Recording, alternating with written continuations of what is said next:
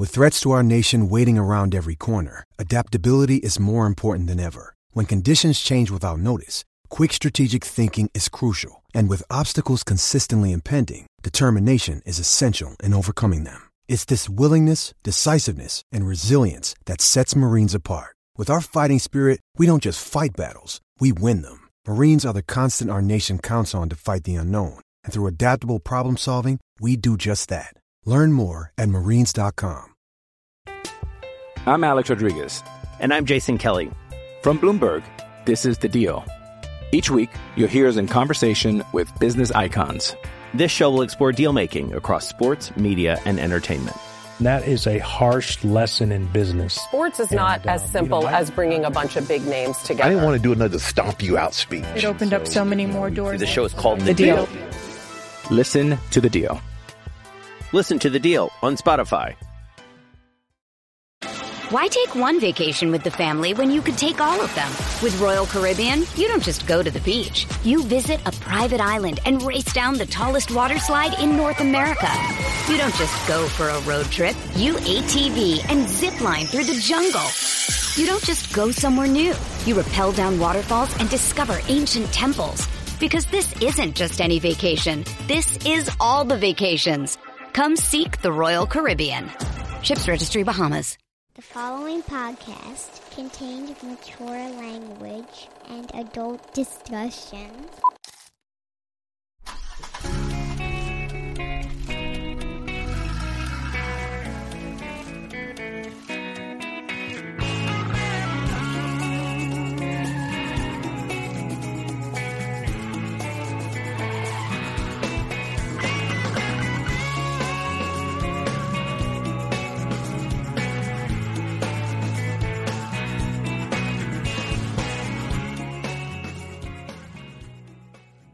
Oh, it is it is Monday. If you're listening live, this is Kliq This, the Kevin Nash podcast. I'm Sean. Hopefully, oh, good, uh, Kevin. I was a little worried you might have been meeting with a Russian mercenary, planning a mutiny somewhere, but I'm I'm glad that you're not. I'm actually going over fucking the Iran uh, attack plans with fucking Trump. You're in the bathroom clearly then down at Mar-a-Lago, taking a sitting on the uh, sitting on the plastic um, the the uncapped. Someone pointed that out to me too. I was joking about the tackiness of the bathroom and the fact that this did not appear to be a, a luxury resort with the the plastic Target bathroom and the uncovered tissue box. I didn't notice that. Someone pointed that out to me. Wouldn't you have a nice covered uh, uh, exterior for the tissues? But it was just like a Kleenex box thrown on the counter never ceases to amaze. You can't take the Ramada out of a motherfucker. No, it's you can take him out of the Ramada. You can't take the Ramada out of him. Listen, I I open with a joke, but but how about that shit going? I'm just I'm wondering. So let's say your life is spared. Okay, let's say uh, you're Prigozhin and you get exiled to Belarus. Okay. No, the first, What's the over under on okay, your lifespan? Rule, rule number one. Rule number one. At no time be higher than the ground floor, preferably the basement of any building. Any building they put you in, right? Yeah.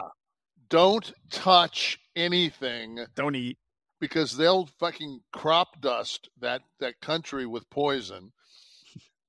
It's like that that dude it when they showed a picture of him and they you know he had the, the, the mercenaries were behind him and he was kind of walking around i had such a flashback from apocalypse now you know he where, has a little where, bit of the curse he was that brand yeah like he yeah. was brando like he i just love the fact that people people are talking about shit that that's going on. You know, I could give two. I mean, oh, we've got Trump dead to right now. That, that number one, he's going on the not even insanity but stupidity. That's his fucking. That's his. his he actually said today, and I'll, I, I won't get it precise, but I'll get a ballpark that he hadn't watched anything on the news, but he didn't say anything wrong.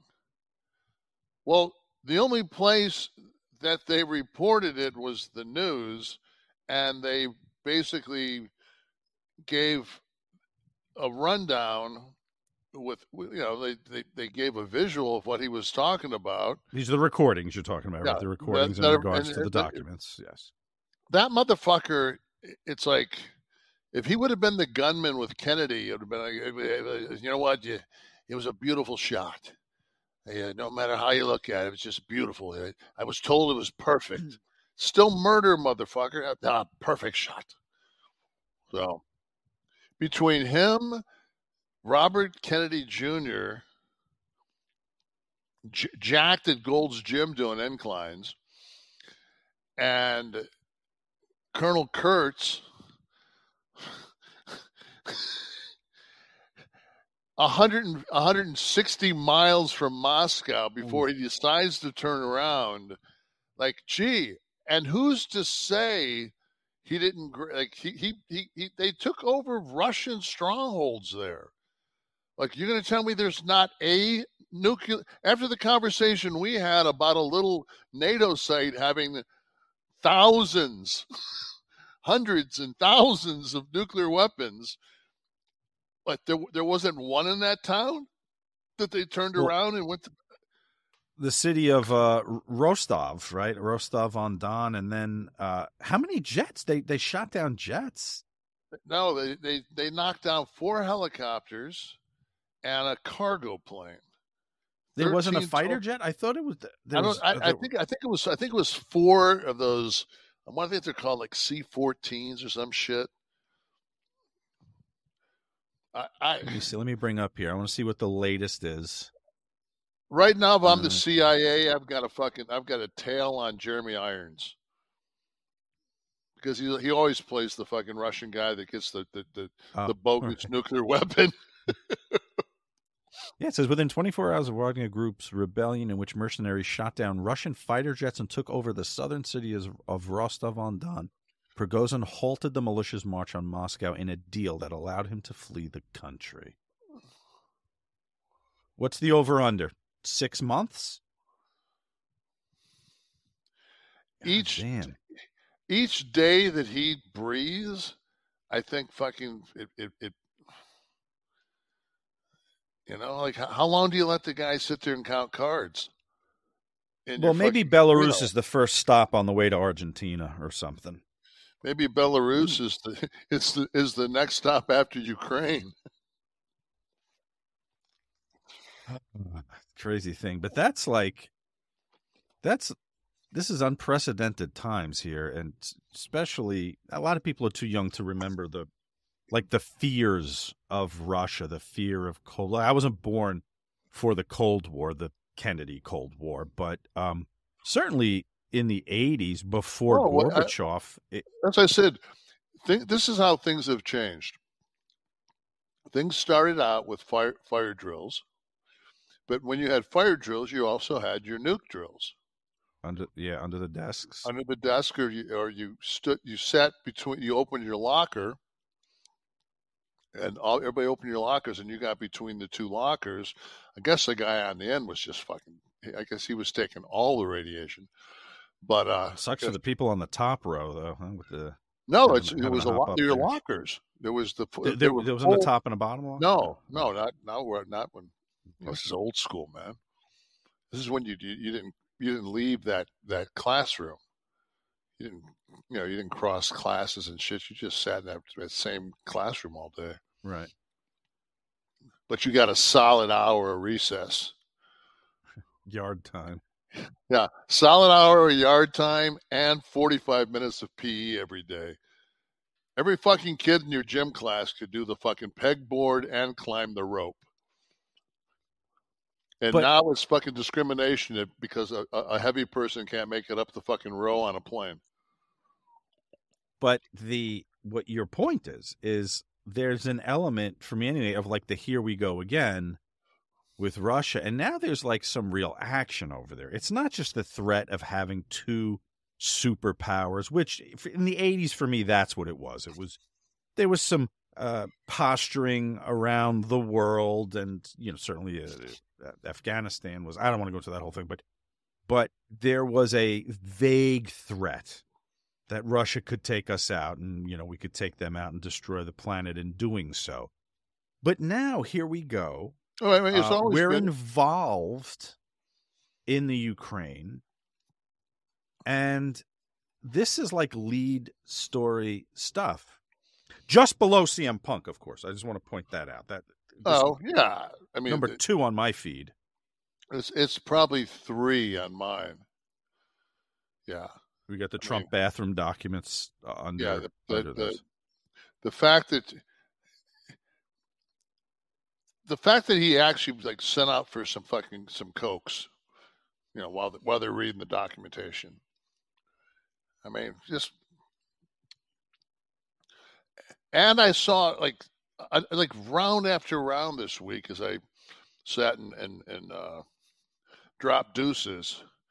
More and more people jumping onto the uh, the Biden, but it, it, it's he's been assassinated, but it's people that are it's actors that are in prosthetics. Oh, so it's not even like computer AI. They're they're no, no tape, they, are gluing uh, it's, it's Benjamin Button. Latex appliances. Tom yeah, Savini is applying yeah, latex. Yeah, it's, yeah. It's, it's, it's, it's, Brad, it's Brad Pitt is actually playing right now Joe Biden this week. And he better hurry up and get whoever's playing the actors. If they're SAG actors, they better hurry up because we're going on strike. The strike's coming, so Friday. we're going to see. I guarantee you, he's uh, Biden will be will disappear for a while. Yeah, he'll have to. Or you know, the, the, next thing you know, Screen Actors Guild will be standing out in front of uh, of Pennsylvania there, calling calling out the scab. I was going to say you'll just get scab actors to it. Yeah, so. like I did for the Japanese animation. Maybe uh, Oliver Gregory will make a, a return to the screen. Why, why um, not? Feedback for last week's episode. Lee Shields says, genuinely the best podcast going today because it's not tied to wrestling as a whole, goes into all kinds of topics that make it feel fresh and passes the time very quickly. Shout out to Sean and Kevin for keeping it simple and keeping it real with us. Well, Lee, you get it. You're one of the thousands that get it. I'm uh, so fucking hopped up on fucking that liquid THC. A little get blitzed, get-blitzed.com. Yeah, I, I, we're so irresponsible. There, there, was a guy that, that put a, a, a message out. He said that the average edible is 2.5. I have never in my life seen an edible at any milligrams. Yeah, 2.5 no. milligrams is what an edible is. You can't find one below 10. You probably can't, yeah. I mean, I've never seen a, a, an edible below 10 milligrams. So it's just like. That's strange. Like, I used to eat fucking 50 milligrams of chocolate like it was nothing. Of, ed- of edible chalk of, of edible, THC. edible THC in chocolate, yeah. In chocolate, yeah. I mean, uh, it, it's like I remember one time I was coming, I was come, come back from WrestleMania, uh, when it was the, that that huge uh, over hundred thousand people in Dallas, mm-hmm. and I was like, "Fuck, man! I really don't want to carry like, you know, carry this. Like, I don't want to carry this this chocolate around because like Texas ain't, ain't, ain't cool. Exactly. You know, so I'm like, I'll just eat it. So we have you didn't have a case. There's like a fucking a, like a dinner for three or something with the with the Kliq, and and uh, so we had that like early like, like eight eight in the morning or something like that, and I I was on a a, a, roll of just trying to eat all this chocolate. So if you ever see it, if you ever see it, um, all three of us are in shades for this because we are fucking wasted. But I mean, as this guy's saying, like, oh my God, it's so irresponsible. Dude, we're so wasted that we're going on record, the three of us, for, you know, I'm like, come on, man. Let, let's let's put all the people. Let's let's put all, at the end of the show. We're going to put all the names of the people that overdosed on THC this week. I don't think we have to add anybody. No, and that's a that's a testament to how fucked up you were because um, your shit was shot in black and white, and you still had to wear the shades. You thought the red no, would this, this, this, was this was back. This is WWE. This oh, this was before NWO. Okay. No, this is when we're this is the WrestleMania at fucking with hundred thousand people in Dallas. You're not fucking paying attention. I'm not paying attention. No, you're not paying attention. So this is the all. WWE version of NWO. Yeah, a table for three where you have dinner and you talk. Got it. Wesley knows. It was a Jon Favreau show at first, wasn't it? No idea. That was dinner for that was dinner for five, I think. Where they got that from. So anyway, to your point. Uh, well, you've got me lost now. I'm I'm stoned, so all you got to do is fucking throw fucking a sprinkle ball over there, and I'm fucking my, my I have no concentration. So shiny, something shiny in the corner. Yeah, right. So Fido. Now we're gonna I'm gonna have to hear. It's bad enough I'm sitting over eating this fucking chicken burrito. I mean, well, that wasn't there another episode. It wasn't our show, but people were talking about the burrito. Oh no, that was Oh. the lasagna. That was the Ravioli. The, the ravioli, right? Um, I was I was actually and there it is for There we go. Table for three. we, look, Um, we look fucked up there. I was adding. Uh, I was adding I- the. I look folded- Oriental. I'm supposed to say Asian, right? You all look very happy. Nothing else. Yeah, I look fucking. Kid looks fucking stoned. That's standard kid right there, though. The the big smile. But look at her eyes. Look like dime slots. But now, did you shoot? You shot that still at that setting, or the, or that was like done weeks afterwards? It was probably that same weekend. We shot. I think we were stoned the whole weekend. There's nothing better. Hey, you tell me I got to be in a building for ten fucking hours and I'm not. I'm not doing shit. Well, I don't know. It's, I mean, it, could it, have microdosed.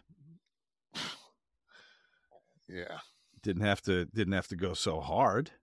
You gotta, you know, I mean, no, we didn't go hard. We just, you know, that motherfucker we did that was out in uh, the Giants with the the Giants play that new. It's not Meadowlands anymore. MetLife. Oh my god, that motherfucking thing! And me and Scott had to do that that uh, gimmick with uh, the, the head writers from Saturday Night Live, Jost and uh, and Jim. And uh, you know, we, we did the procto- when I had the proctologist gimmick. I had rubber gloves on. That thing was supposed to be done at like three o'clock. We Mm. shot that thing at like eleven at night. It, it ins inserted where it fucking went on the show.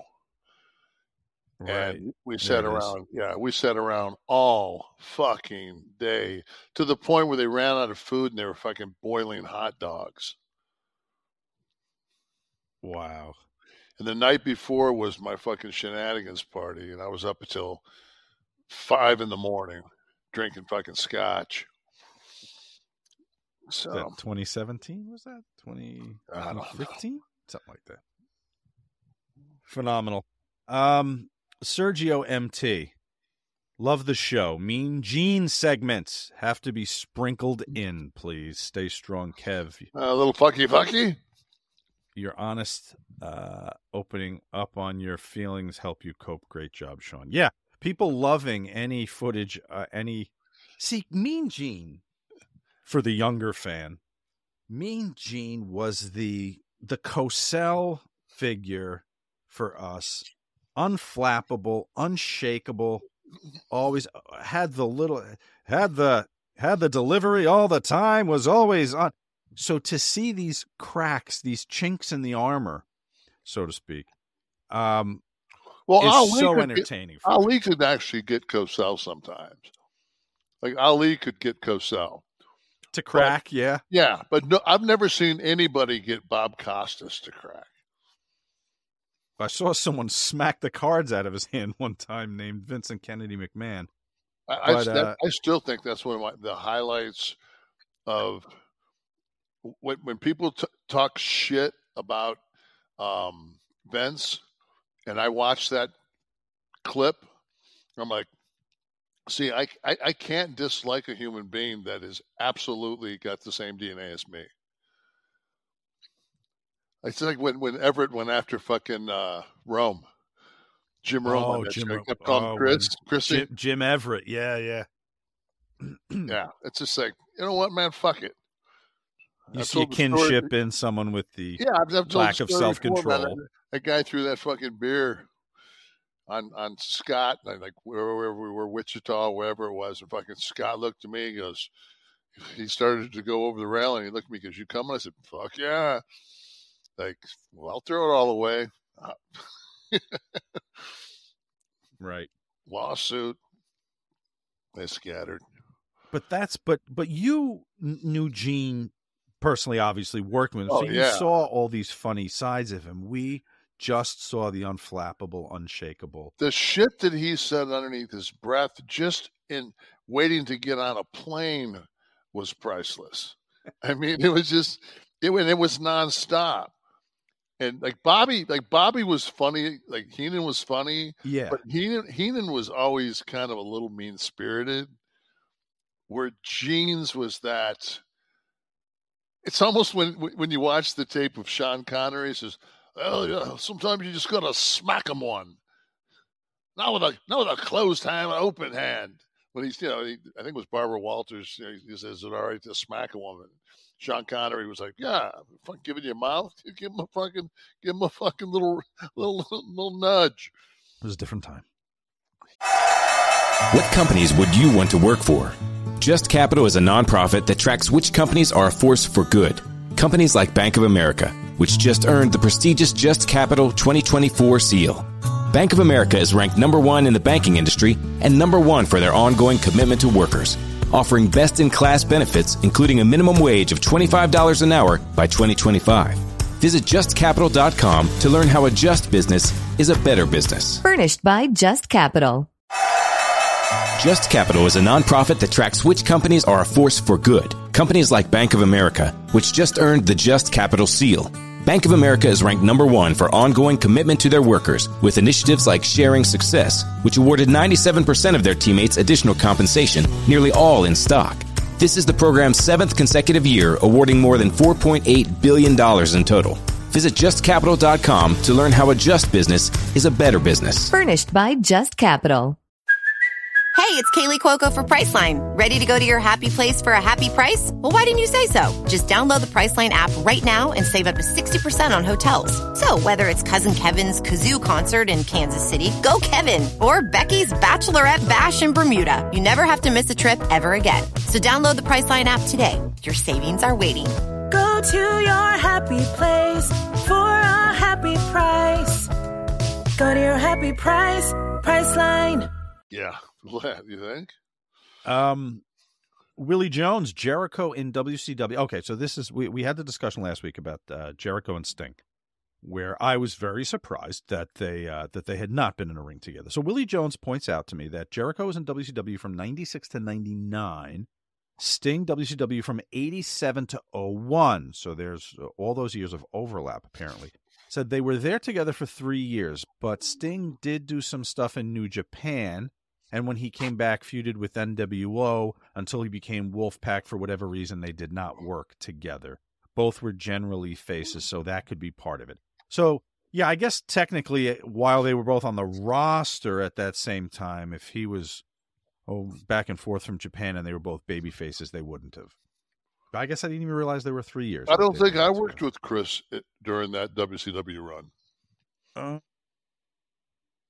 96 to 99. Now you went in 96, right? Mm-hmm. So you were you went in 96 and so you were there for it but never Never with Chris. Okay. Never worked. We worked everything we worked was in New York.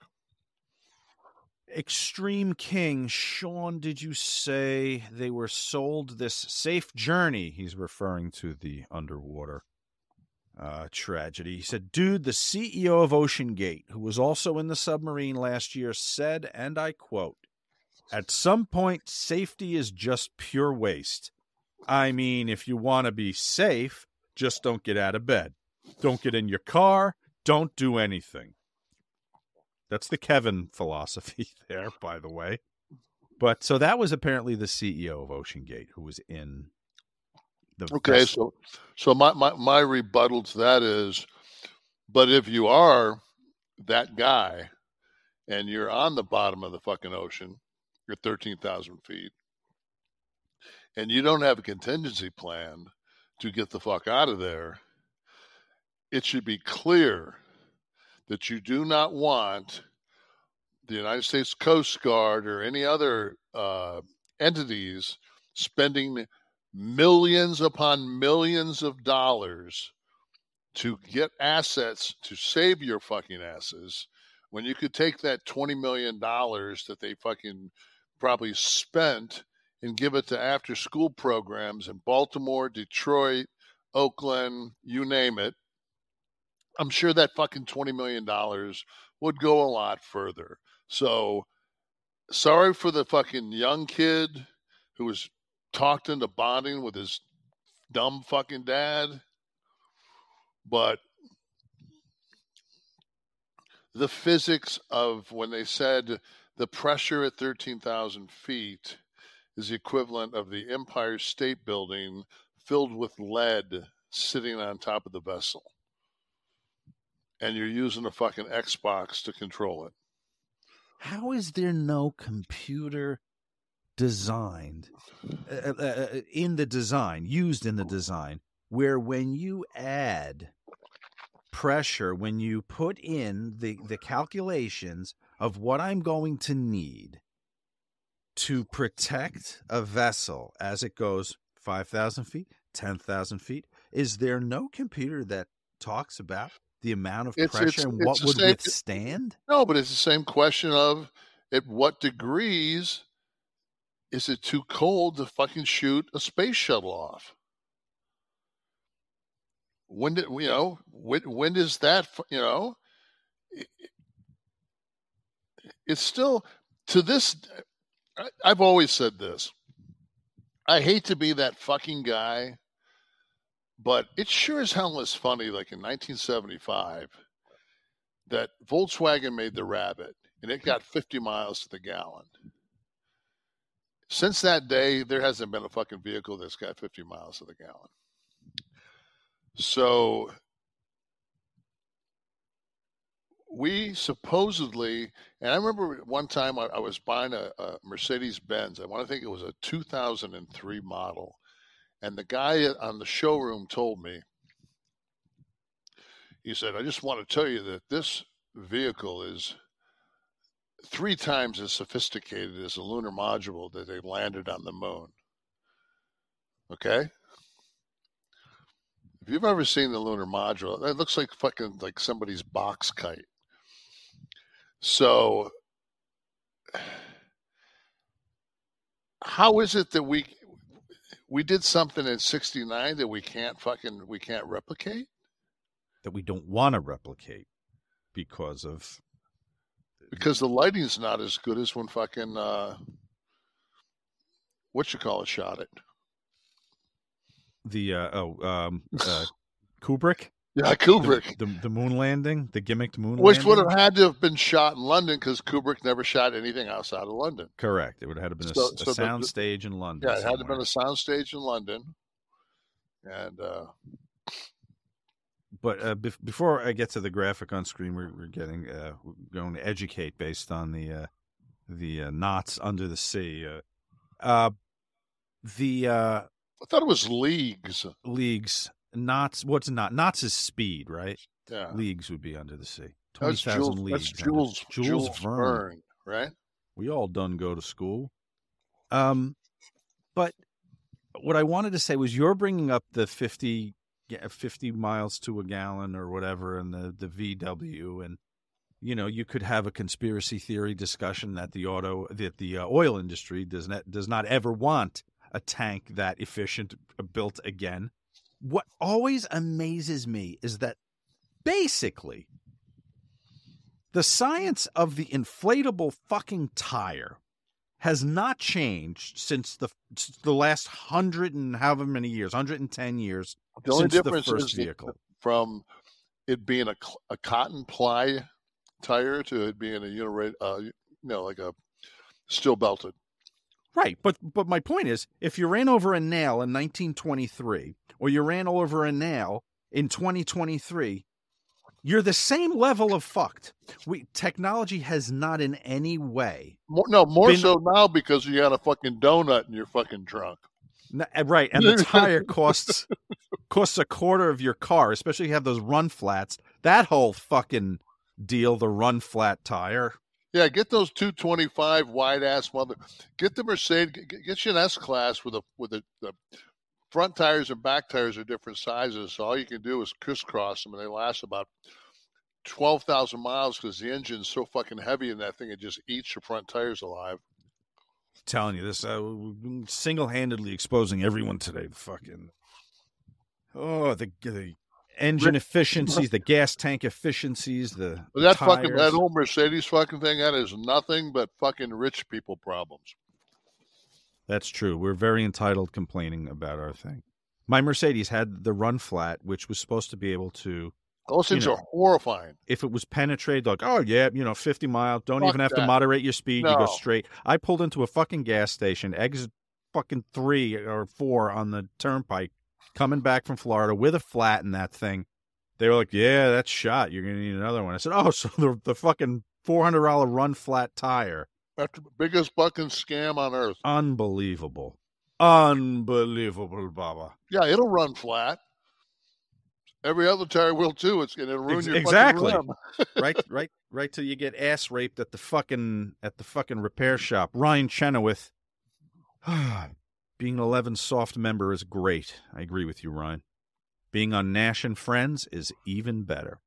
So if you want to know what he's talking about go to KliqThisTV.com sign up our friends are here watching the live production they I got tr- apologize for eating my burrito, but I've had a bunch of shit going on today, and I trained legs, and I had a protein drink after legs, but I'm, I'm I would have I would have passed out had I not eaten that. And we were already 40 minutes late with my technical problems trying to get. Right. So if you were a Kliq This TV member, you would have been treated to the uh, the technical support uh, class. That I- not only that though, the see the, the thing about the thing about the the Kliq This family is they're family. They're they're not just sitting going, oh, this is fucking bullshit. They're sending in technical support. Yes, they were. Yeah, it's like, yeah, this is a this is a team effort. They they realize, man, like this when you when you're when you're part of Kliq This, fucking you're on the meno. That's it. Kliq for life. David Van Bogelen, one of one of the people sending in some suggestions about. yeah. I think there were there were sockets and and whatever his degree is uh, is in computer science, but um, and you would have been a part uh just last Thursday of the Vince Russo uh Nash and Friends, which was wildly entertaining. Um, so go to KliqThisTV.com and be Well, that completely throws me off. Okay. become part of that and join us for the next Nash and Friends. I thought bit. I had a stroke, and I realized, oh, that's that's You don't remember the promos back in the tomorrow. 80s? I'm Alex Rodriguez. And I'm Jason Kelly. From Bloomberg, this is The Deal. Each week, you'll hear us in conversation with business icons. This show will explore deal making across sports, media, and entertainment. That is a harsh lesson in business. Sports is not And, uh, as you simple know, I- as bringing a bunch of big names together. I didn't want to do another stomp you out speech. It opened up so many more doors. The show is called The Deal. Listen to The Deal. Listen to the deal on Spotify. Oh, Hey, this is Missy Hyatt, the Walking Riot, and I say that you need to save with Conrad. Jim Ross told me. You need to go with Conrad. He'll save you money. and he did. You guys helped me out great. And when I refinanced it and paid off everything, my payment was only $8 more a month. I probably saved at least over $30,000.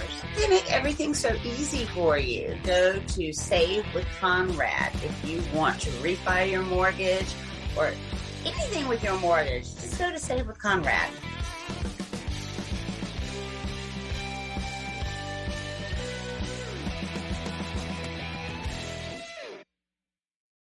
Why take one vacation with the family when you could take all of them? With Royal Caribbean, you don't just go to the beach. You visit a private island and race down the tallest water slide in North America. You don't just go for a road trip. You ATV and zip line through the jungle. You don't just go somewhere new. You rappel down waterfalls and discover ancient temples. Because this isn't just any vacation. This is all the vacations. Come seek the Royal Caribbean. Ships Registry Bahamas. This episode is brought to you by Pepsi Wild Cherry. Pepsi Wild Cherry is bursting with delicious cherry flavor and a sweet, crisp taste that gives you more to go wild for. Getting wild may look different these days, but whether it's opting for a solo Friday binge watch or a big night out, everyone can indulge in their wild side with Pepsi Wild Cherry. Also available in Zero Sugar. So grab a Pepsi Wild Cherry and get wild. OIF Vet says the difference between alcohol and weed while driving is simple. The drunk doesn't. I read this, and I this he's this guy's absolutely on on the money. The drunk doesn't stop for the stop sign. The stoner stops at the stop sign and waits for it to turn green. Yeah. There was another good one. A guy said uh, today said that he actually is more cautious when he's not stoned than when he's stoned. Like he's like, you know, but he's probably like me. If I'm not stoned, that means like I'm on I'm on, I'm on a trip. Like I would never, you know, I would never get stoned and and have, have it my job to get somebody someplace. Mm-hmm. Get myself to the gym, not a problem. Right. Right. My wife does not like when I. She just not. uh She won't get in the car with me if I'm stoned. Right. She doesn't indulge. No. She'll have a glass of wine though, right? She'll have a glass of wine. Okay. Um, I don't. I don't even. God, uh, she might.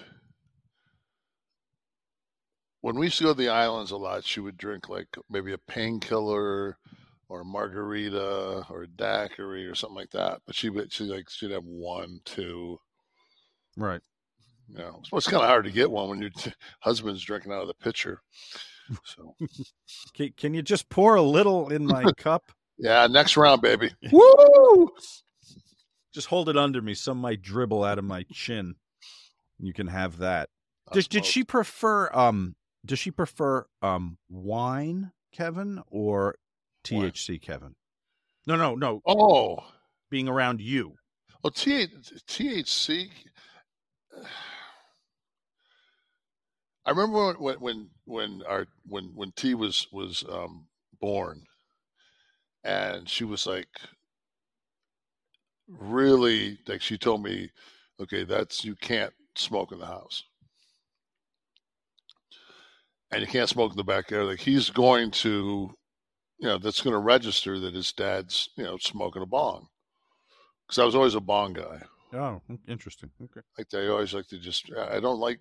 I, a. I don't like smoke in my lungs, and B. I do. I, I'm not adding paper to the mix. Mm. So um, I was always a bong guy. Plus, it simulates like a big shanker. It can kind of be fun. Yeah, you can. If you feel like you can own a man, you own a man like that. Like, what do you got, baby? Big hunk of man, something like that. So. uh all of a sudden it fucking got real hot in here, man. What was it, the summer of '92? the fuck? No, that was the demonetization hammer falling from YouTube that just hit you. Yeah, but uh, so she she laid down the edict, no uh, no bong in so, the vicinity. So I'm in our house in Arizona, and I'm squatting at the end of one of the cars. I've had I've got this ceramic bong I've had for like 25 years. It's a dragon, and he's holding a bowl, and his ass is the carburetor, and the end of his tail is where you hit it. This little fucking little gimmick, and uh, I'm down here fucking, you know, and it's just like I got my my I'm I'm facing the door, and I got my back to the fucking, and I just fucking I just feel somebody's presence. And I just slowly turn around as I'm blowing the smoke out of my nose. And she just gave me that look like, I was just like, she didn't, she could have yelled at me. She could have shot me with a shotgun. Just the, the look of disappointment was worse than anything she oh, could have ah, said. Fuck, yeah. man. And you know what? I, that was it. That was it, man. Like I just, and I really stopped smoking for a long, long time. and then I, I, remember like I would like so, somebody said something one day, one time I was on the road someplace, and they were like, "Hey man, you want to get stoned?" And I'm like, "Nah," I said, "You know, I, I, there's it's it's it's not legal here." And like, "Oh fuck!" That. I said, "No," I said, "No, I, I, I will not, you know, ingest cannabis in, in, in a state that it where it's not legal." I said, and it's not legal. Like in Florida, it's not legal unless you have your medical card. Right. So when, when I when I if my medical card and I never let my medical card overlap. I mean, I, I, I stay on top of it, and it's just like it's a felony. It's a felony. Yes like the amount doesn't come into play where if it's less the, than... the amount that they've changed it used to be like 27 grams. I think 28 28 grams is an ounce. I want to think anything above 27 grams was a felony. Hmm. and now it's like fucking eight.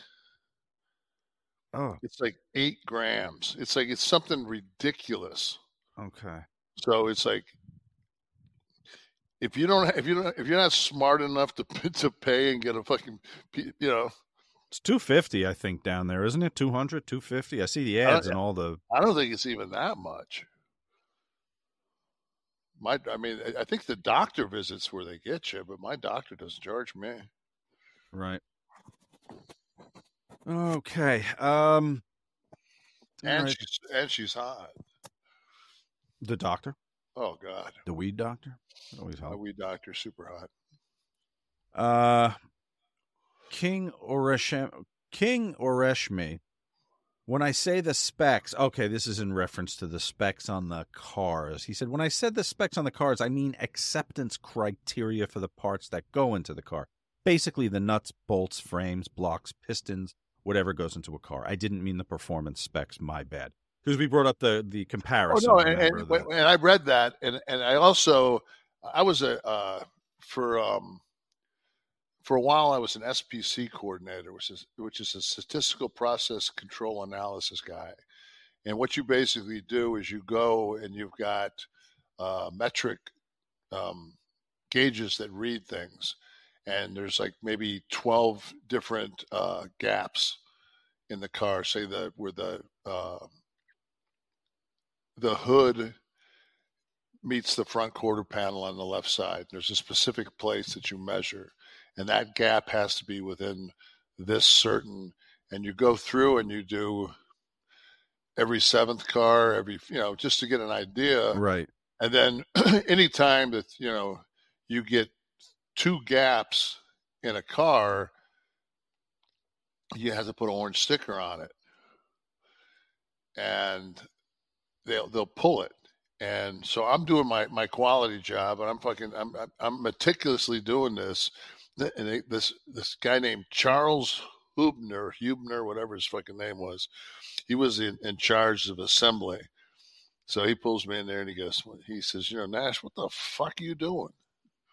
Well, I said, my job. You know, like Ford, you know, wants me to. I work for Ford Quality. He goes, motherfucker, you work for me. I got to put numbers out. I'm like, okay. And then, uh, then I, I, swear, like every car after that, like was was was like they just thought that they had bought me off or something. I was just like, holy fuck. I asked, hey, hey, Clarence, this one doesn't have a hood. Pass know, it through. They'll Yeah, never no, know. that's good. I'm like, wait a minute, man. Like, so, and I'm thinking, you know, oh, okay, I see what they do. Then they come back and say, how did this car pass? And they fire you. Wow. About that time, I was working Friday, Saturday nights at a strip joint and started making a couple hundred fucking bucks there. And I was single. The scenery was unbelievable. I started getting I I started getting fringes. Started dating a girl out of there. I said, "It's fucking getting up at fucking being on the plant floor at six forty-five.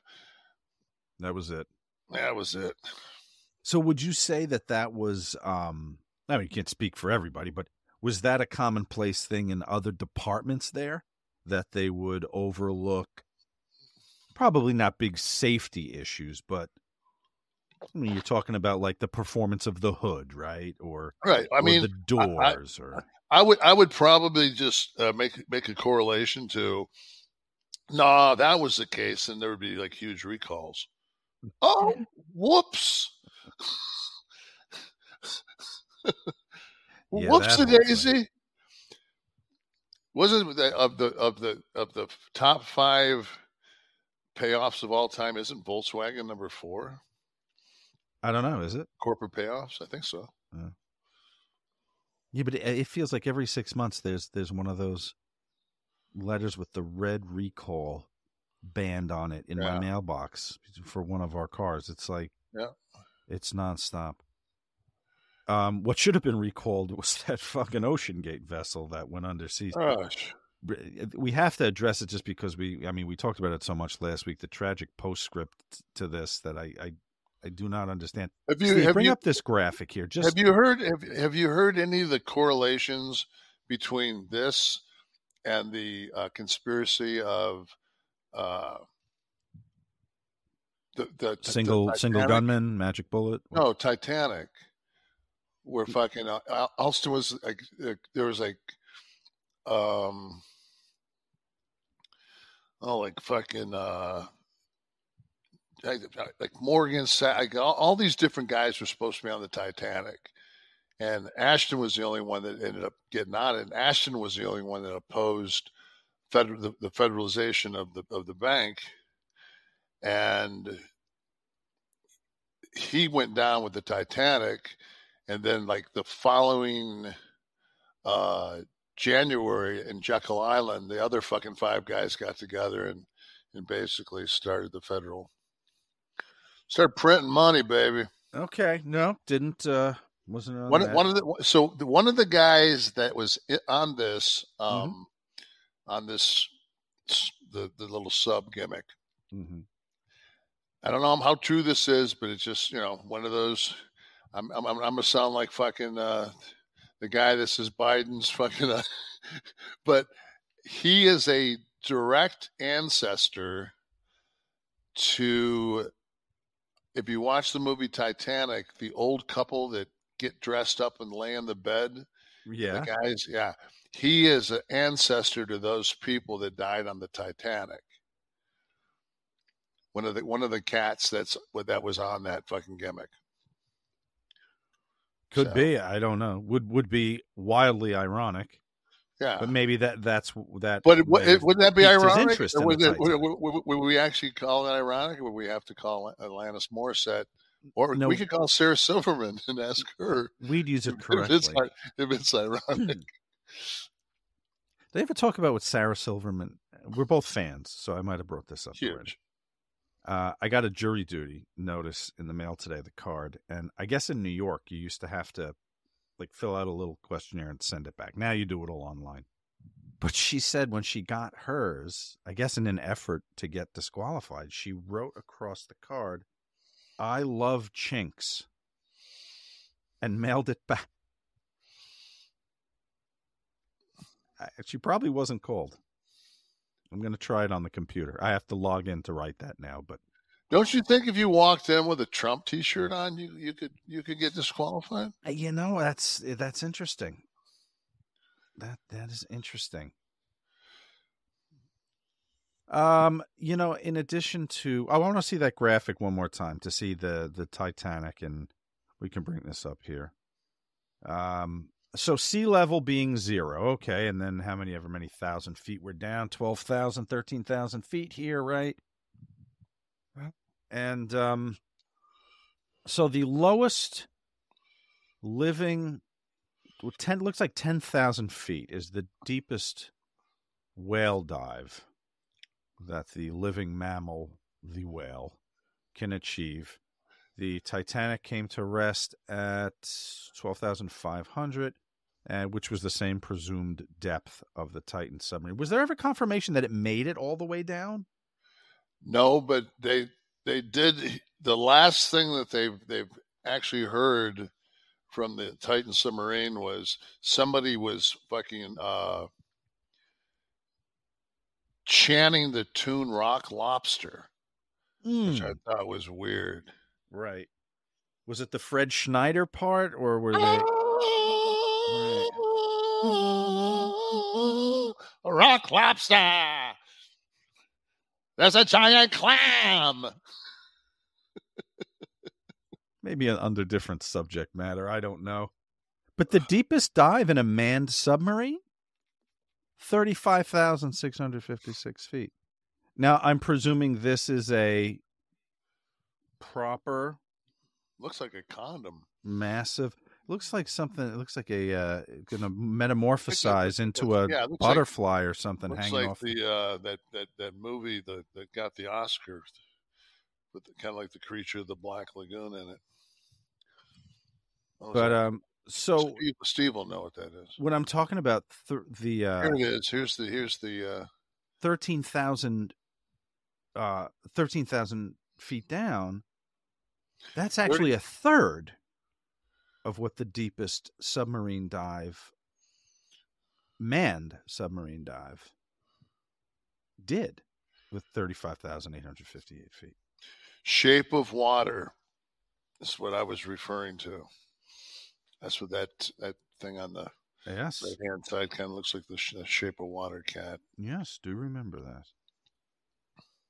The only thing less safe than that fucking vehicle, that vessel, was the uh, Osprey Omega incident in the ring. The uh, the Tiger Driver. I thought that was called get, getting rear-ended in a Pinto. That that that move. Jesus. For anyone who hasn't watched, it's I mean it's been all over the place. So the top there you're seeing uh execution in Japan. Oh, oh. Jesus Christ. There's just no fucking Look at look at that fucking. Can we just see just the bottom one? It's like Yeah, the bottom one is is Osprey. So Ugh. Kenny, you make you make way too much fucking money to be taking that bump. yeah. So all right, let's just talk about the. I've I've never taken. You know what? This this life. is fucking this is heat, and I think I I, I have a part of this because of of uh when I I mean number one Osprey's got serious heat with me because he just almost crippled my favorite wrestler, which is that's fu- that's that's fucked up. That's that's a, that's fucking bullshit. But the fact that we asked if he fucking sold any merch, and Kenny jumped on the bandwagon, and this is how he takes care of them. I don't know, man. It's kind of kind of fucking kabuki-ish to me. makes your uh makes your giant uh power bomb look like uh Oh, it makes it makes it look like Mysterio and, and Eddie fucking Exactly. going through a fucking chain wrestling move. But okay, so I I just think it was a botched shot. It just it just looked to me like he Doesn't look like the greatest worker in the world would do something like that. Brr, brr, brr, brr, brr, brr, brr. I'd drop that down to a three star just on fucking safety. I'm sorry. Well, it just looks like poor execution. Yeah, I, like- I know there are larger theories out there. It just, it really just looks like. I'm gonna go with the Larry David on that. Pretty, pretty, pretty sure he fucked that up. Look at that. Like, I'm sorry, but the first thing, the first thing to hit is his fucking bean. Right. I mean, As opposed to the shoulders I mean, back and to the to left, the left. back and to the left.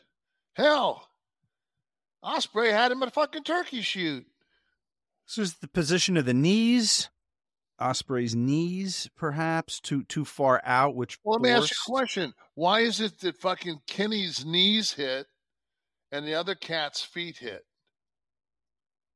Um, right, because he's too right because he's too far He's- over. He should be Yeah. further rolled further onto his shoulders, He's where his knees dro- would not he be. dropped he, he dropped him the, the the cat up top dropped him more I would say maybe a 45 degree instead Mhm. of fucking just basically just straight just I mean I don't think the guillotine had that strict of a fucking movement in it the one the one that Kenny took. Yeah. That's this bullshit. And you know, and the thing is, it's just like, I, I just is it worth it, man? Is this not just one of the risks of the business? Fuck I mean, that. is is anybody? you know what? That- that's, like saying, that's like saying, you know what, man? That that's that's the risk you take when you go down in a fucking man-made sub with an Xbox controller. That's just the risk you take. Well, but your career isn't going down in the sub. Your career is wrestling, right? So you kind of Well, have to. that guy that the guy the, the guy that owned that fucking company. Well, he could have run up and down all he wanted in the damn thing, but you know, putting the other people in for a for the joyride is different. I mean, could you not? Joyride p- plus a million bucks, but Right, two fifty a pop, right? yeah. Um, but could could you not have a serious injury in any given wrestling match? Whether listen, it's a high risk move. Anytime those those vertebrae compression Oh, moves, pile drivers, tombstones, all that stuff. Of course you can, but I, I'll guarantee I'll, I'll take my Vegas odds of working a standard Hulk Hogan match over fucking working that that bullshit super strong. Let's get you know let's let's let's get the the accolades of match of the year bullshit. What does match of the year get you? I mean, so Meltzer says you had match of the year. Does Meltzer cut that motherfucker like a million dollar? Like, does is there anything? No, it's, not- it's bragging rights is, is all it is, or recognition, bragging rights. recognition, whatever. But if it puts a fucking three inches on your cock, great. If it don't, who, who fuck that shit? Because you know what it's going to do? It's going to make your dick not work because you're not going to feel anything from your neck down. so where do you draw the line? So so where do you draw the line? What's acceptable? Wasn't it? What isn't acceptable? I've never taken a pile driver. Serious? No, I've never given one. I don't do backdrops. I don't take backdrops. I gave backdrop. If somebody fucking like Sean would say, "Give me a backdrop," fine. But like, I, I, I, you know, I'll do it because you're a great athlete. I just, you know, to me, the last thing I want to give Sean's a fucking uh, power bomb because he sure as fuck can't take that. But it, is there anything in the training now No, in WWE? Let's say, let's take WWE, biggest company in the biggest wrestling company in the world. No, they've there- got the fuck. You can go down there. They've got uh, a ring that has basically platforms that you can stand on in the corners to fucking work on your aerial moves. There's big fucking water mats to land on. You can do all that, and you can fucking go over it a million fucking times. But, But are there any just- restrictions? Are there any restrictions on what would be taught?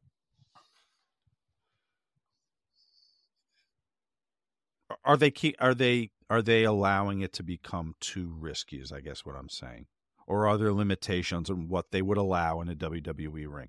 Would a Tiger Driver? Uh, I wouldn't. uh, I wouldn't. I mean, these fucking guys give each other fucking shit on the apron,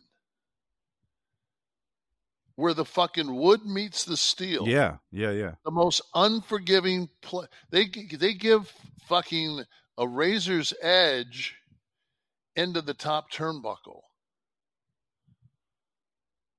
Right. I mean, the so the uh, the the force of that is basically pushing the cervical forward, no matter where you land, whether it's your fucking uh, whether it's your thir- your cervical, whether it's your thoracic, whatever it is, there's a fucking good chance that you could jer- jerk that fucking uh, that disc and cause permanent damage.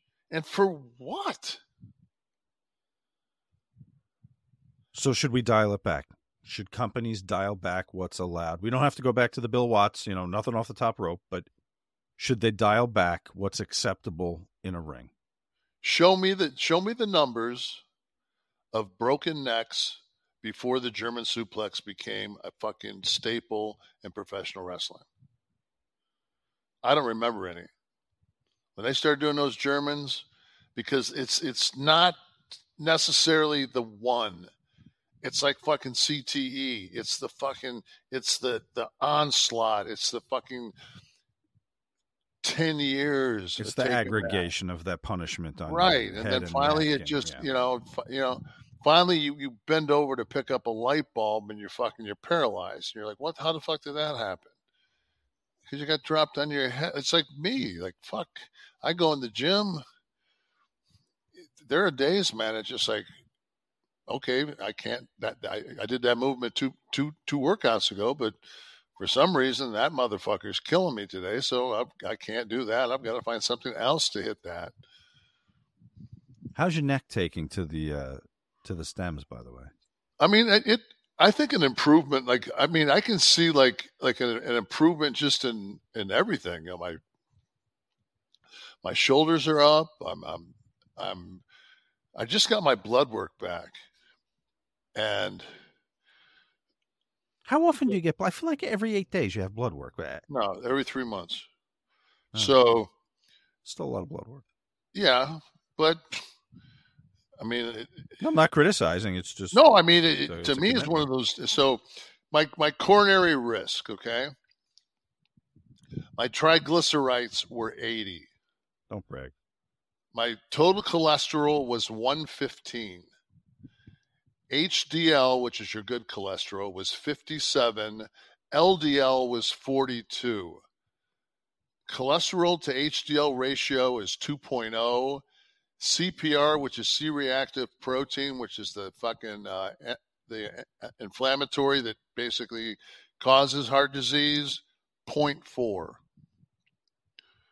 Thyroid, uh, three, uh, T3, 4.3, T4, 1.5, T, TS, TSH, 3.4, and my PSA number for prostate uh, problems is 0.6.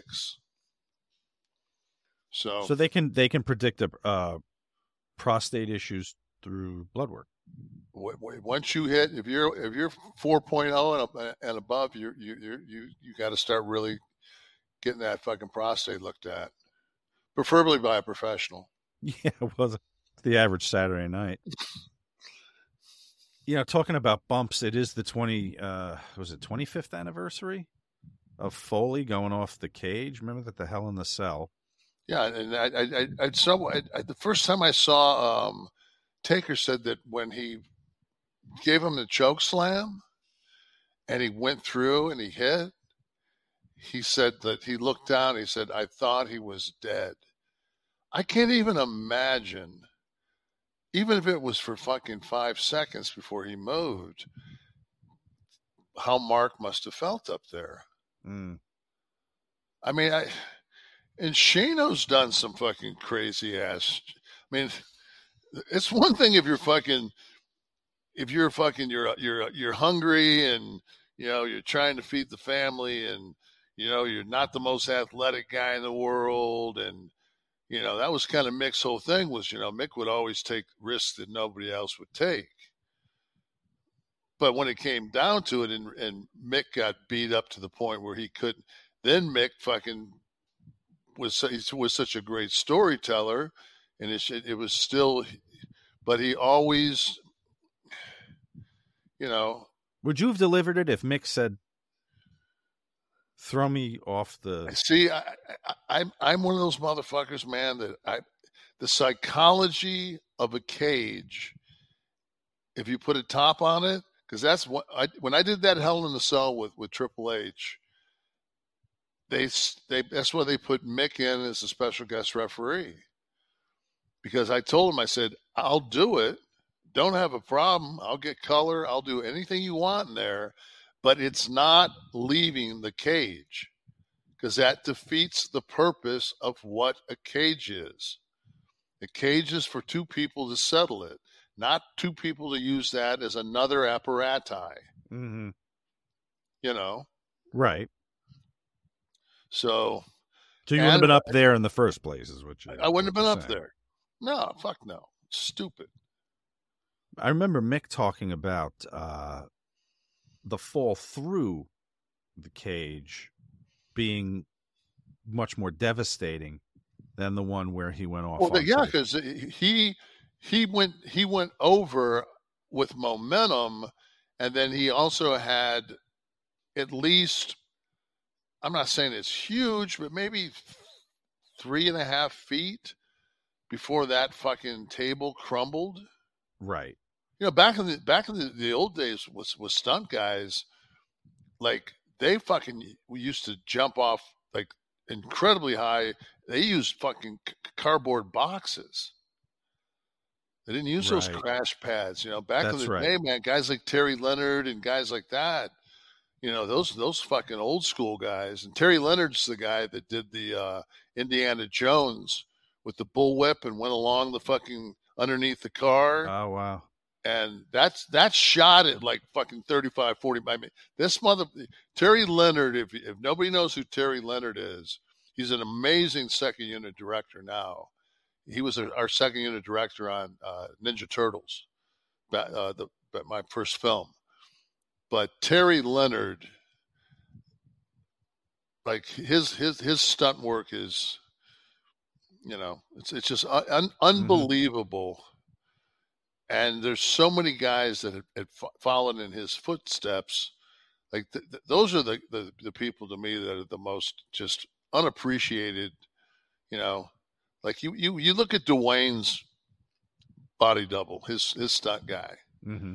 you know? W- w- watch him walk around. Watch Dwayne walk around with them fucking loafers on those tight ass slacks and watch his fucking watch his fucking stunt double walk around looking like Jim Otto. You know. So But that first, the the fall through the cage, there was Oh, a but- chair involved too. A chair no, came down no, what, and it, what it is is he, he he hit he goes through, and I don't I I I think that they I don't know if they they planned that to to be that, but it was so it was so fast that it basically like that didn't stop his fall. Like he didn't ride that down at all. It just basically he hit it, it cleared, and then the next thing to break Mick's fall was fucking the the planks of wood. Those lovely soft WWE rings Yeah. in the 90s. Yeah. And that and, and that's also, I mean, it's just like when a big motherfucker picks you up and gives you just a, like a, a, a sidewalk slam and drops you from like six foot six and just drops you. I mean, just the elevator stopping that quick and you landing with with you know 300 plus pounds of body weight. It after 240, those fucking boards don't give. Mm, It, it might as well be cement. right. Yeah. so Yeah. But um, it was it was such a Mick's done so many things. I mean this this is one of many. This is not an an outlying uh, moment in his career. He was certainly this became his calling card, doing the things no one would do, and uh, even just I remember the early WCW stuff before shit got so crazy. Just those elbow drops off the apron onto the concrete floor. And my thing is, full ass impact on those. that's such a different category of a human being. Mick's ability to Mick's ability to put that into a match, make it work psychology wise, and make it be on him. mm, It was it, he was the one taking the abuse. He wasn't. He wasn't giving him uh, like if he fucked up jumping off the top, it was on Mick. Like, and Mick knew that. right. Mick, everything that Mick did, the only thing I think that that that um, Mick would take back was when he was handcuffed and Rock hit him with those chair shots. It was stiffing him with the chairs, yeah. and I think I think after the f- first or second one, Mick was out Yeah. And couldn't fucking, and he just kept taking them. I think that that, that probably did more damage to Mick and was probably one of the things that if he had to take back, that was one of them because that was that was huge. That was a that was a damaging, you know. Yeah. The shot off the cage onto the announce table, one of the things that you won't be talked about, but WWE's coverage of that, having the cameras positioned above the cage and not just the floor view. I mean, that's horrific enough, but um, being able to capture it on that side above the cage. So you see the whole thing develop. Oh, you'll from ne- top that, down. that was Production one. was You're never going to outproduce them. yeah. You know. And they certainly knew how to how to cover it. And and because of that the visual is something that'll never be forgotten akin to like Snuka atop the cage at Madison Square Garden Muraco. um, going on to Muraco. Yeah. That uh that'll never be that'll never be forgotten. It's such an iconic moment. So far less dangerous obviously but uh but mix Look at uh, what fucking big ass Rikishi coming off the top was fucking pretty impressive. Rikishi you did a lot with uh Yeah. with a, a dude that size Oh man, and the thing about Quiche, man, I mean, I've taken a ton of splashes from him. Not one time, not one fucking time, Quiche ever stiffed me. Mm, I mean, it was just like yeah that's what got Mabel all his heat. Mabel was hurting Samoans. right Yeah, there's there's fucking Quiche. That's the one in the back of that fucking dump truck, I think, of dirt, right? yeah Oh, And Rikishi was great. A lot of fun. Such a great era. Such a great era. Listen to me. Oh, they don't make music it like was, they man. they don't make music today like they used to back then. you know, like you go and you you archive some fucking uh, funk Mick Foley shit from over in Japan. Some of those crazy Bob wire. you know, you watch some of those, you're just like, Funk was another one, man. Funk was, you know, Their, yeah, their their matches in ECW, which were like how long did it, how long did it take people to realize that the um, getting hit with a fluorescent light wasn't that big of a deal? how long? Well, the it's not. It's not. It's like like that's kind of you know. the the pop is very effective though when the the gas is omitted, the sound from it. Yeah, but it's it's, it's one of those things though that it's just it it got so overused because eh, like anything like you couldn't you can't you can't Mick can't can't take that fall through the cage every night. Like the things that are special are special because there's they're you know they they they take such a toll out of the human being that does it. Yeah. I, I you know, eh, no matter what's said, I'm just glad because I like Kenny. Uh, I'm just glad that he didn't get hurt. Um, It's miraculous that he didn't yeah. get hurt. but, but then again, you know, and I'm telling this, you know, I I got kicked in the chin by Scott Uh-huh. And got a stinger and had a brachial plexus injury, and they gave me a med pack, and I worked through it. And uh,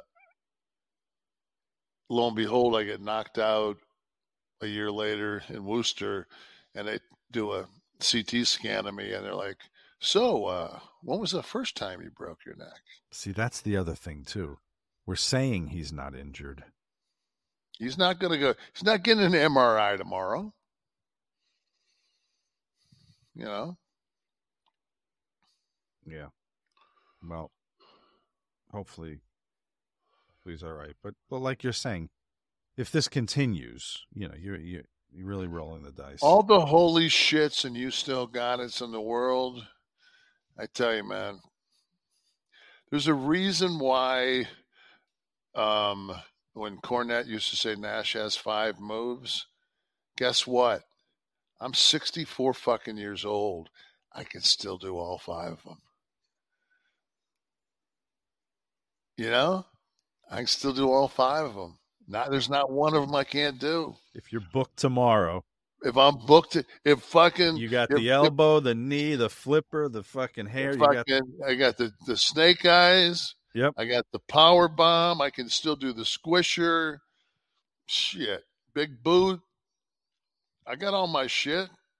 It still look good. Got first two rows of abs in. Fuck. Put me in coach. I'm, I'm, I'm ready to play. Uh-huh. Oh, wait. And I have psychology. And I'm a selfish prick. The lost art. So you might even get the kind of coverage that CM Punk's been getting all week because it was reported that someone got angry at Dynamite and left or left angry. Kevin, I'm I'm a yeah, there you go. Um th- these reports that came up throughout the week that started, I guess, Dave, as Dave maybe like a story. That is summer '92 in that photo. With, go back to that. Hold on. The photo of Meltzer came up. It looks like Someone- a fucking. Dave go to fucking Olan Mills and get a fucking uh, Easter shot. What the fuck is the little hands up fucking gimmick? What is that? Taking a double feed right there. Oh, phew. fucking Trump. Trump's going this way. Dave's just Taking Da- taking yeah. both. Dave's Dave's taking it fucking just hog wild. Kevin, what is the story? Is there a story anymore with Punk? Even like we know his identity in the business, the guy that doesn't I- compromise, I- doesn't know what he can I want to do. My best friend on earth, Scott Hall. Sure. CM Punk's going to be the first professional wrestler to die of a yeast infection. That's what Scott Hall Was that a. Scott Hall quote? That was directly Scott to me in the front seat of a car. See, but my my contention here has nothing to do with Punk at all. It's the, it's the it's the coverage. It's the wrestling media coverage of something that isn't a fucking story because they have to just keep putting CM Punk's name in it. Who gives Well, a they- fuck? He was The, the, okay, so the show in Chicago did 800,000 views. The next show he was on did 500,000 views. That's in one show. It's like put Taker on fucking Raw. You And- no, I I get it. I mean, it just- there's video of the houses. You saw the house at TV, right? And my whole thing is too is just like there's so there's it- everything is because there isn't the next big thing. You take Roman and Brock out of the equation. Who's who? who you pick him. You you you pick the next Hulk Hogan. You pick the next Stone Cold. You pick Anybody next, un, un, anyone under thirty on the roster? you pick Roman. You pick me the. I would say fucking uh, Robbie's kids got the best fucking chance. Breakker, Braun. He's got the best chance. What can you Just- do about the mic there? Turn him fucking heel. Give him fucking Heyman. you know, I mean, the fucking where, who, where pull up that L.A. fucking guy. L.A. whatever the fuck his name is. I gotta we're fucking, scrolling down through the roster right now. Those of you listening, we're looking for tomorrow's Hulk Hogan or tomorrow's Roman Reigns. Um, okay, L.A. Knight, there he is. Go back. yeah, LA Knight. Okay, L.A. Knight, pull that motherfucker up. Am I the only one that sees like an absolute ripoff of The Rock? To the point where he cut the promo on fucking uh, Logan Paul or whatever the fuck his name is. He said, yeah, "Stick it out." The only thing he didn't do was turn the motherfucker sideways. Sideways. Jesus Christ, are you got like what is everybody have amnesia? There's nothing original. Oh man, his promo, his fucking promos. Finally, LA Knight has come back as a white guy. fucking uncle. If money in the bank, if you don't put the fucking put that money in the bank and fucking in Paul's hand, Logan Paul, right? so you can fucking the, the rest of the year fucking say, oh fuck yeah, but Uh, a wild card is will Logan Paul be there? He may show up. He may show up. Sure. Right. yeah, if you don't fucking if you don't get some get some mileage out of that, then fucking uncle. And I don't know this fucking guy, LA Knight. I don't know him, but I'll tell you one thing, man. I see the eyebrow. I'll tell you that. I'm. I got a fucking a text message from him. I'm just going to read what it says. Hey Nash, I know you don't know me. I've got an idea of this character. He's called the Scorpion King. What do you think? This is bullshit. Okay, Rock was in. Rock was the Scorpion King. God damn it! That from You know? L.A. The L- then, LA then he sent you says, that. yeah. Then he says, um, what's this one here?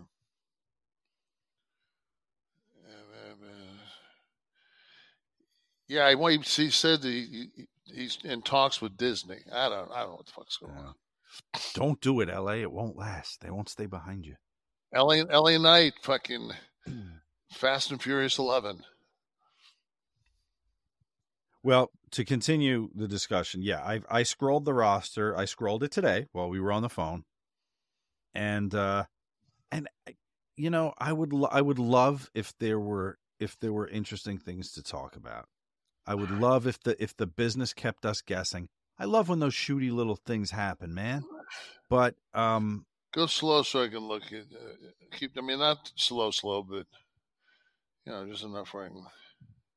there are established people there, but I'm not. I'm. I'm I talking tell, I about- tell. I mean, I'll tell you the guys that I think have a chance are um Priest, Damian Priest. Okay. Damian Priest. I think Priest could could fucking you could do something with him. Um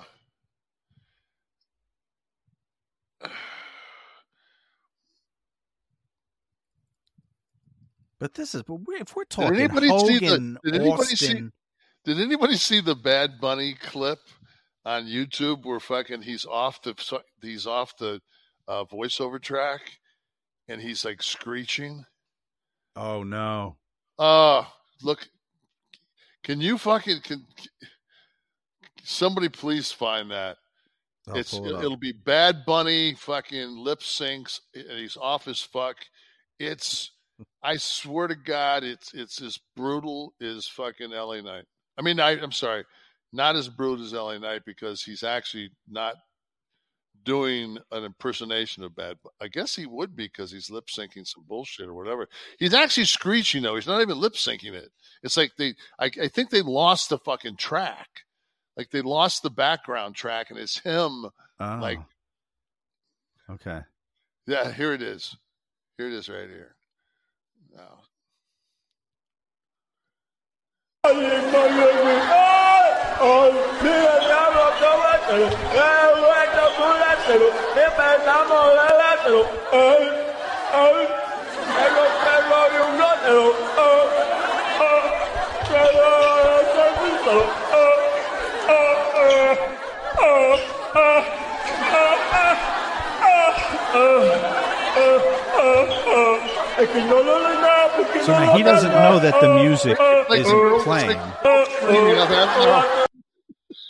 because it's in his earplugs, in his in his uh, in his in ear monitors, but he doesn't know that it's cut off from the audience. That's brilliant. How fucking boy! I tell you what, uh, that's that's some that's special talent right there. Talent. I, I, oh,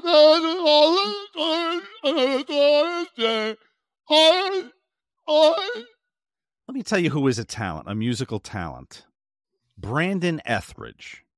Now, no one's heard of him, and that's fine, but you'll know him now. oh, this is the guy you told me about. Yes, find him on Twitter or on uh, on uh, this I hope- YouTube. I hope so he takes he takes popular memes and he writes a score to it on the piano on the keyboard so that it fits as music under each. So I, I pulled a few of them here. Here's here's we all know that we'll do it live uh, by Bill O'Reilly. Here is um, Brandon Etheridge turning it into a song. I can't do it. We'll do it live. Okay. We'll do it live. Fuck it. Do it live. I can. I'll write it and we'll do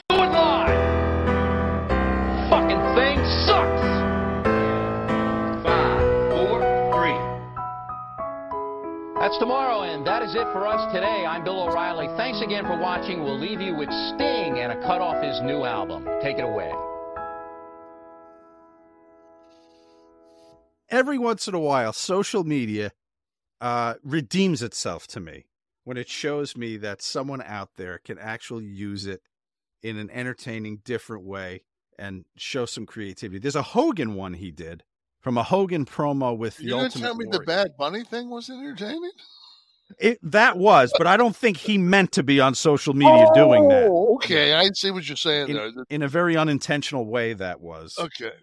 Um, here, let's see a little, uh, little Hulkster here. Hogan, what is happening? Well, you know me, Gene, we really don't know what we're dealing with here, man. And I'm just kind of a little worried about locking up here because we just might blow the whole planet up, you know. Everybody knows that Hulkamania is the strongest force in this universe. But when I hit that ring and I saw what the madness was all about, I realized there was a whole nother universe out there, a whole nother frontier, and the power of the madness and the mania just blew my 24 inch guns out. Hulk Hogan. Actually, made it a better promo somehow. So go find Brandon Etheridge for God's sakes and enjoy it. I would have left it at Reilly.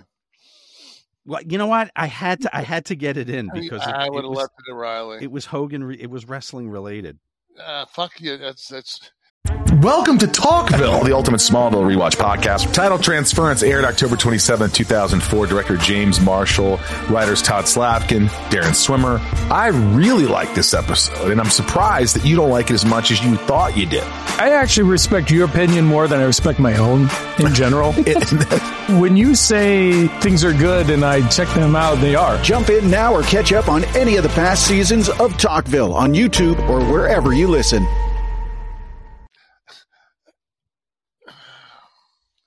Should know by now. We just we the the more wrestling we do, the worse it gets. Oh, BlueChew. Blue Chew is here for us yet again for our stiff Oh, one of the fuck, week. Yes. Oh, it is summer. Let's talk about sex, guys. Uh, remember the days when you were always ready to go. Now you can increase your performance and get that extra confidence in bed. Listen up.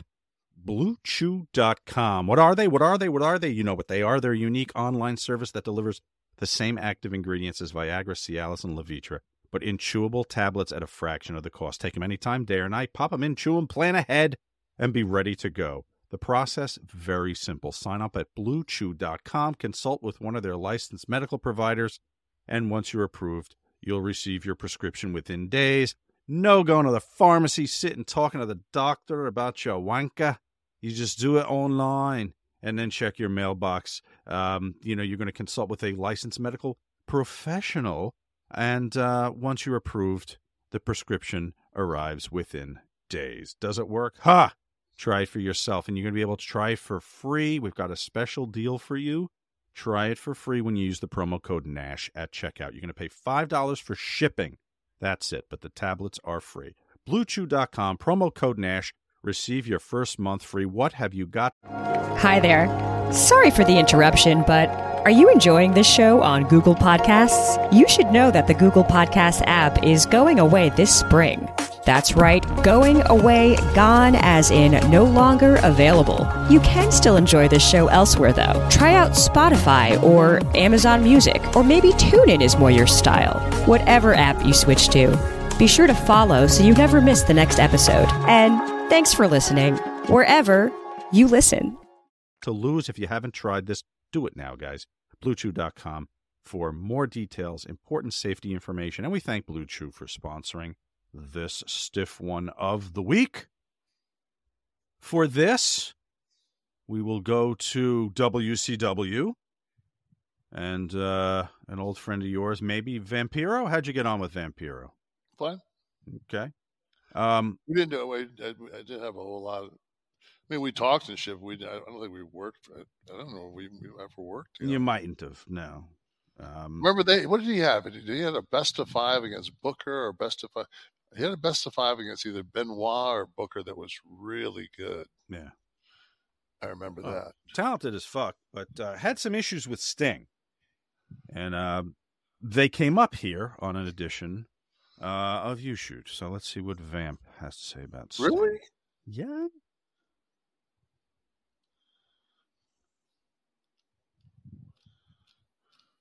Uh, Adam DeVry, looking back, why did the Sting feud not pan out as well as it could be? Was it creative issues or two performers not clicking? Well, let me phone Sting. I'll ask him. What would he tell me? Steve, this guy wants to know why the. What? What, what do you want to know? Oh, he wants to know why it didn't work out. Did you guys not click well together? Because you suck. Because you suck. No, you didn't suck, brother. No, and you weren't jealous. No, no, don't say that. Yeah, I know you found God. I know. Yeah, yeah. Okay. All right. Thanks, bro. He doesn't know. He doesn't know. All right, let's move to Emerson Winter. Did you ever? So That's We- not a very good clip. when you drill down more, there were other ones about Steve on there, but I just thought that Vamp was. Anytime you throw that you, you found God in it is part of the. That's like. That's that's tired. but the heat stemmed, I believe, from the makeup. Believe it or not. No. You're not buying that. I- No, I just man, I've known Steve his whole, well, not his whole career, but fucking, I've known him since '90. He was, at any point, he was never fucking petty. Well, it would sound like something very petty, yes. If someone said, I'm the only Yeah, guy that, that, here with makeup. That but- sounds petty, and But there are other instances in that interview before that. I couldn't play a five minute clip where he talks about um, someone advising Vampiro that listen, you know, he he you know he's had the makeup for a long time, and and Vamp had to say, I've been wearing this since '84. You know, I'm, I'm not going to take the makeup off. So someone acting as an intermediary advised him that maybe he should lose the makeup before he worked. Sting. I wasn't there. This is Oh, I- this is I mean, Vampiro's take. They look perfectly yeah, fine because it looks almost like they're they almost like could pass for identical twins, except for the fucking giant amount of fucking ink on one guy.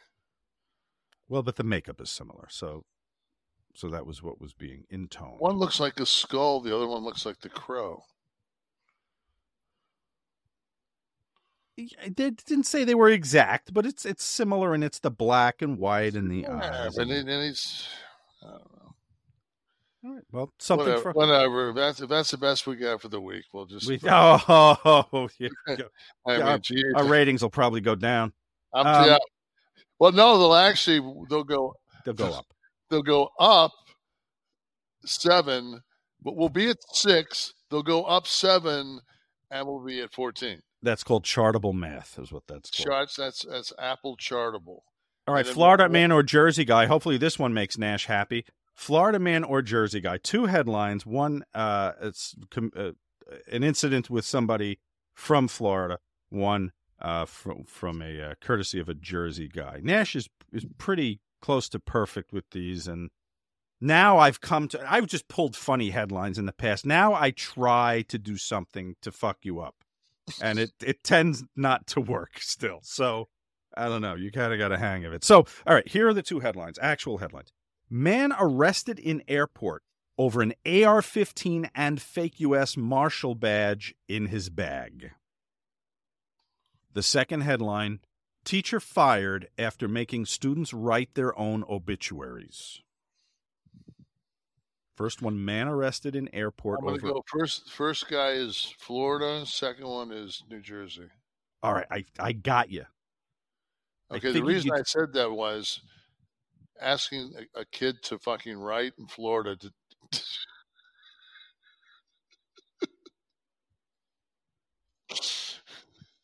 I thought that my thinking was you'd see the AR-15 maybe and and go to Florida with that, but it was Well, it was actually a Jersey guy. Jersey guy arrested in Newark Airport. Um, I would, try- yeah, no, the the the uh, let's see, he was uh, learned the hard way. What's his name? Uh Serest Seretzi Calden arrested at Newark Airport, uh, waiting to board a flight, board a flight to Fort Lauderdale, where he would have been welcomed with the AR-15. Uh, agents from the TSA had been doing routine screenings, checked baggage, but there's a really good chance that this guy could have been a Florida guy. he he just got busted on his way home. I th- no, I I see. I did check that, and it does say a New Jersey man recently. Okay. So yeah, I mean, because he could have been flying back home. True, but no, wasn't the case. And then the I needed I, I needed a loss. now the teacher one. If if I added one detail to the headline, but I used the headline as it appeared. If I added one detail to the headline, you would have gotten it because it says, uh, as reported by Fox 35, Jeffrey Keene, a teacher at Dr. Phillips High School in Orlando, was fired over a lesson plan in which he asked students to write their own obituaries in an effort to teach gun safety. So they immediately fired him. I think it was less the uh, obituary than the fact that the obituary. Yeah, a little, a little bit of a fucking. Uh, so what, what you're basically doing is you're, you're you're giving me cold cases with with no fucking forensics now. I no, I, that's good. But no, I gave you. I don't want to tinker with the headline. The headline was uh, Florida teacher Fine. fired after making students. I, I needed I needed to lose one. You did. You did. Make you humble. Make you humble. Uh, Um, the news item for I guess I guess uh, Oliver, I do the job for you today. You did the job. You did the job. believe- Maybe you do the job. I, I can't believe it. The first thing to suck was the stiff one of the week, and then the second thing to suck was Kevin Nash. Um, the the news story of the week for me was that Vince McMahon, ap- apparently, by all reports, um, made some changes to Raw. I think uh, the uh, the opening, Opening match, the right? opening match was Yeah. scrapped, which was advertised. Um, and then SmackDown, from what I read, was heavily re, re, rewritten by him. And the piece uh, that I last saw, there were several pieces on this during the week, but the piece, the piece I last saw talked about the dissatisfaction um, on the part of your friend Paul Levesque. Um, and uh, to quote, I don't know if I have the exact quote here, but I did. Uh, Meltzer, Dave Meltzer, did cover this and say that uh, it's Vince. Uh, here's here's the quote. It's got to be frustrating for writers. It's got to be frustrating for Paul Levesque. But the thing is, it's Vince, right? And you can't say anything. That's what somebody brought up to me. If you're a writer, you can't say anything to Vince. Even if you're Paul Levesque, you can't say anything to Vince because you're fucked if you say anything to Vince. So you can't say anything. So here we have the sale of the company, or the merger, the takeover, whatever you want to call it, the 51 to 49% with Endeavor. Uh, Vince in, embroiled in the payoff scandal leaves the company. The sale happens. He's he comes back saying he's not going. He categorically says he's not going to be involved in creative. Now apparently he's coming and rewriting the shows. So this was just a few month long pulling the wool over the eyes, finalize the sale. Okay, nothing's different. We just did this for the sale. Is it safe to say this? I have not talked to uh, Paul in 10 days, maybe eight days. I mean, we, I'll just. I'm not looking for you to betray a No, confidence. no, I would, I would, I would never. I, I don't. I got, I got in hot water with one of my very close friends over saying something on the show, so I will, I will never divulge anything because a lot of times I think something that's just, you know, two guys talking and it's just kind of funny, and it's like it has repercussions that are fucking pretty, you know. So I just see my my meter on what what I can say and can't say is I I pretty much don't give a fuck. Well, that's why people love you, quite honestly, and that's why people tune into first your shoot interviews. Now this is because you spoke from the heart, off the cuff. But just doing just doing your like, well, if I had a knowing Paul as I do, or uh, if if it was me I- there, Yeah, I, I don't think that. um And I, I'm not going to speak for my friend, but just knowing the um, health issue that he had, and knowing everything else, you're going to put it this way: he's not going to toss and turn at bed in his bed at night over the fact that his shit's being rewritten. oh, so you don't so you don't think that he would have cared? Oh, I'm sure he cared at that moment and then fucking took a deep breath and went, you know what?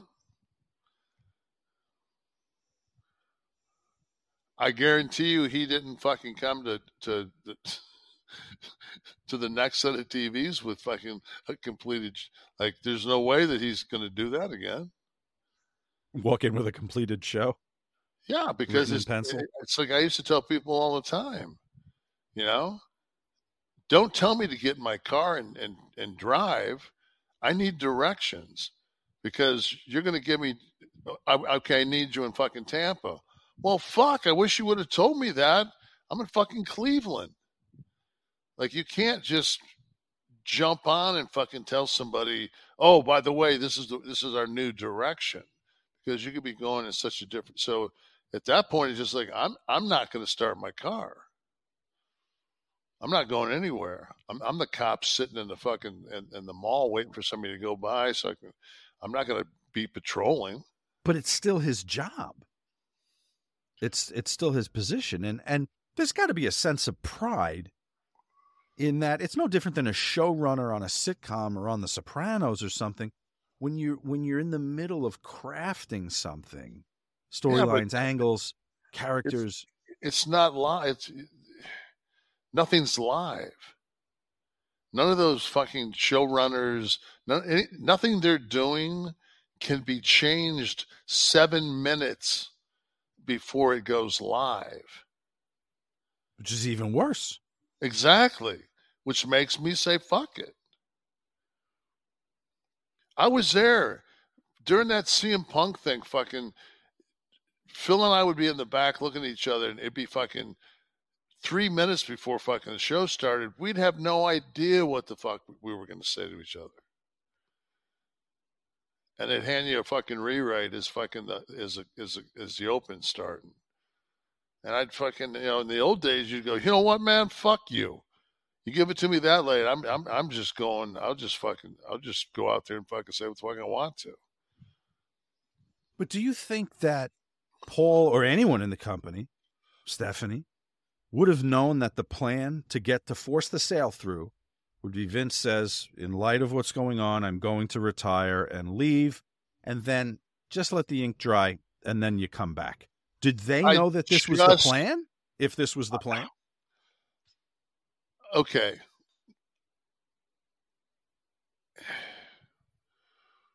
Or was this If I'm- something between Ari and him?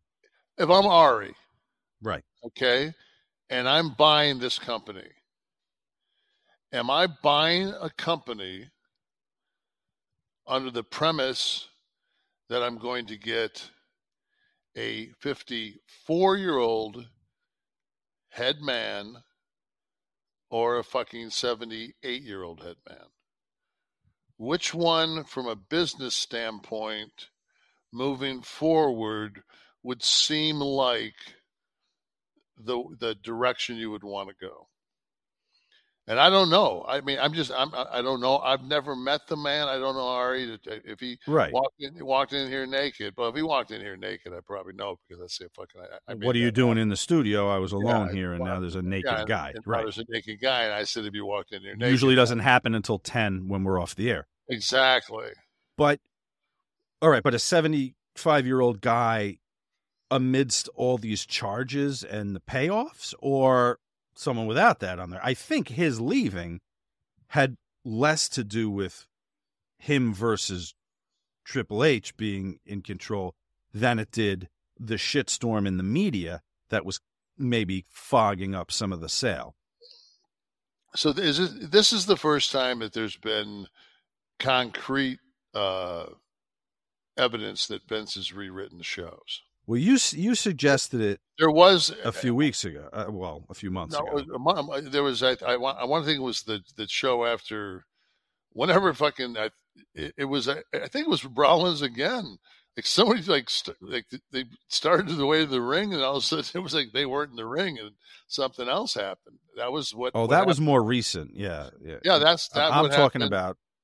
No, that was no. This is the f- the first time that this happened. Whether it was the TV after Mania or whatever the fuck it was, it was that, and it was Rollins again that got fucking yanked off the fucking off the first segment, and something else happened, or it was Roll, or it was uh, Reigns was one of those guys You know, I think it was Rollins in the ring and then out in of the ring, and then fucking when Yeah. you came back from commercial break and he wasn't in there. Yeah, So this is, and it was Rollins again this time, right? yeah, yeah. The opening match was supposed to be. uh uh, So- who was so- it? Champa and Rollins. It's it's almost like the jerk, the movie The Jerk.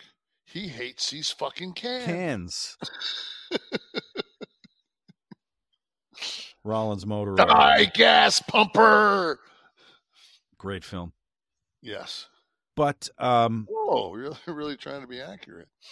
so do you do you think that this would have been something that was agreed to before did paul and stephanie know when vince said he was leaving that this would be a ruse to get the sale through and then he'd be I- back I, I just I don't see Paul um, writing a show to have it rewritten. I think that they would sit down. If, if this was the plan, they would be sit down, they would be sitting down right now. They would and they would be writing the shows together.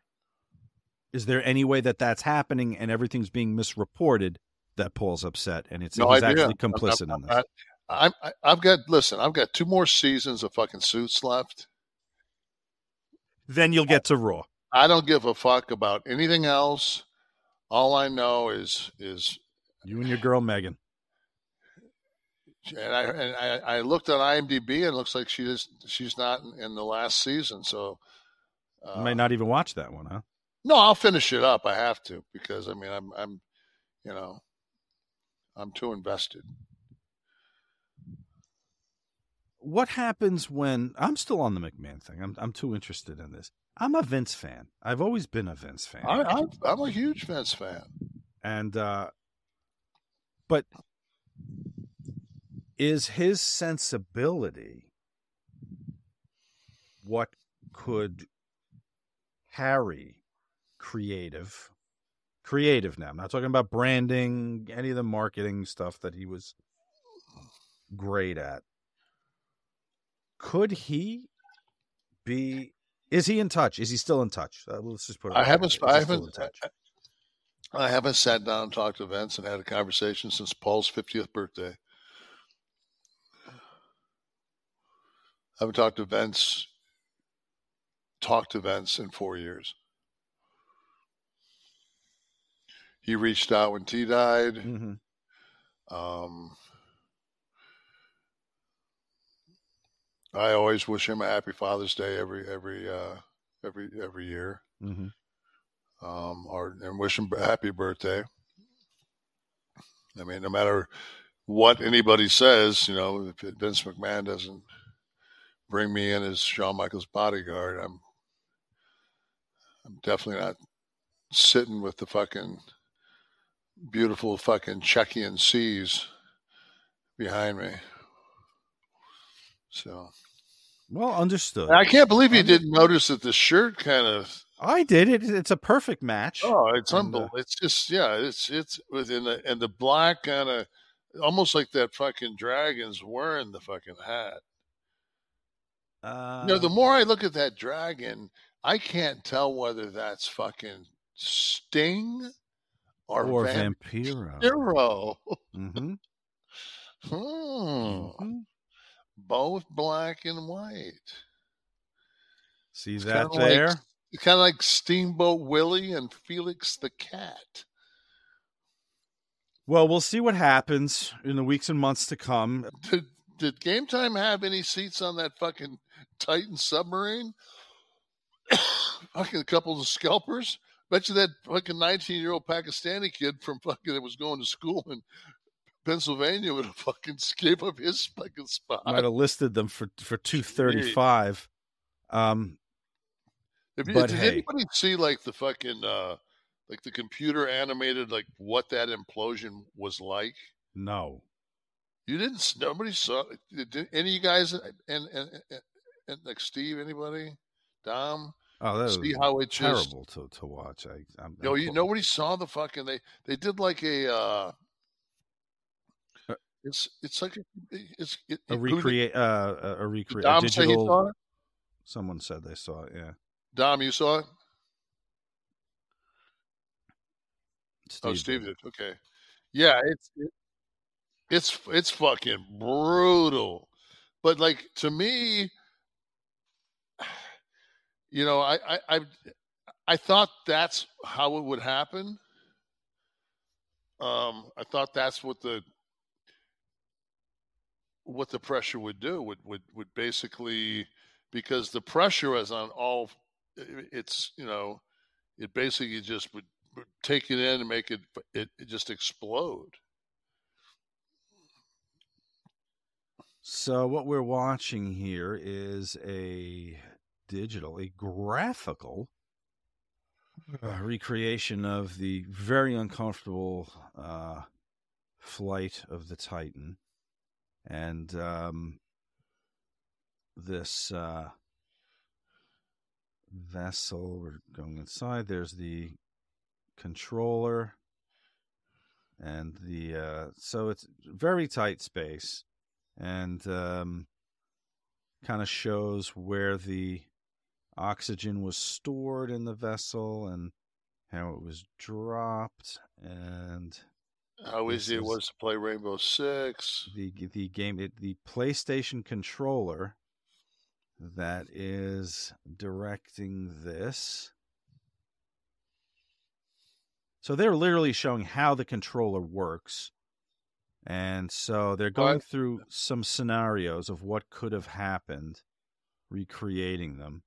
Um, the first, it looks like, what's going to happen here um, is that. Okay, I didn't notice what happened there. Oh, short circuit is the second. And what would have happened if there was a short circuit in the battery in the uh, thing?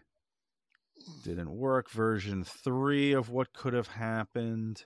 the debris was consistent with an implosion Glass cracked due to high pressure.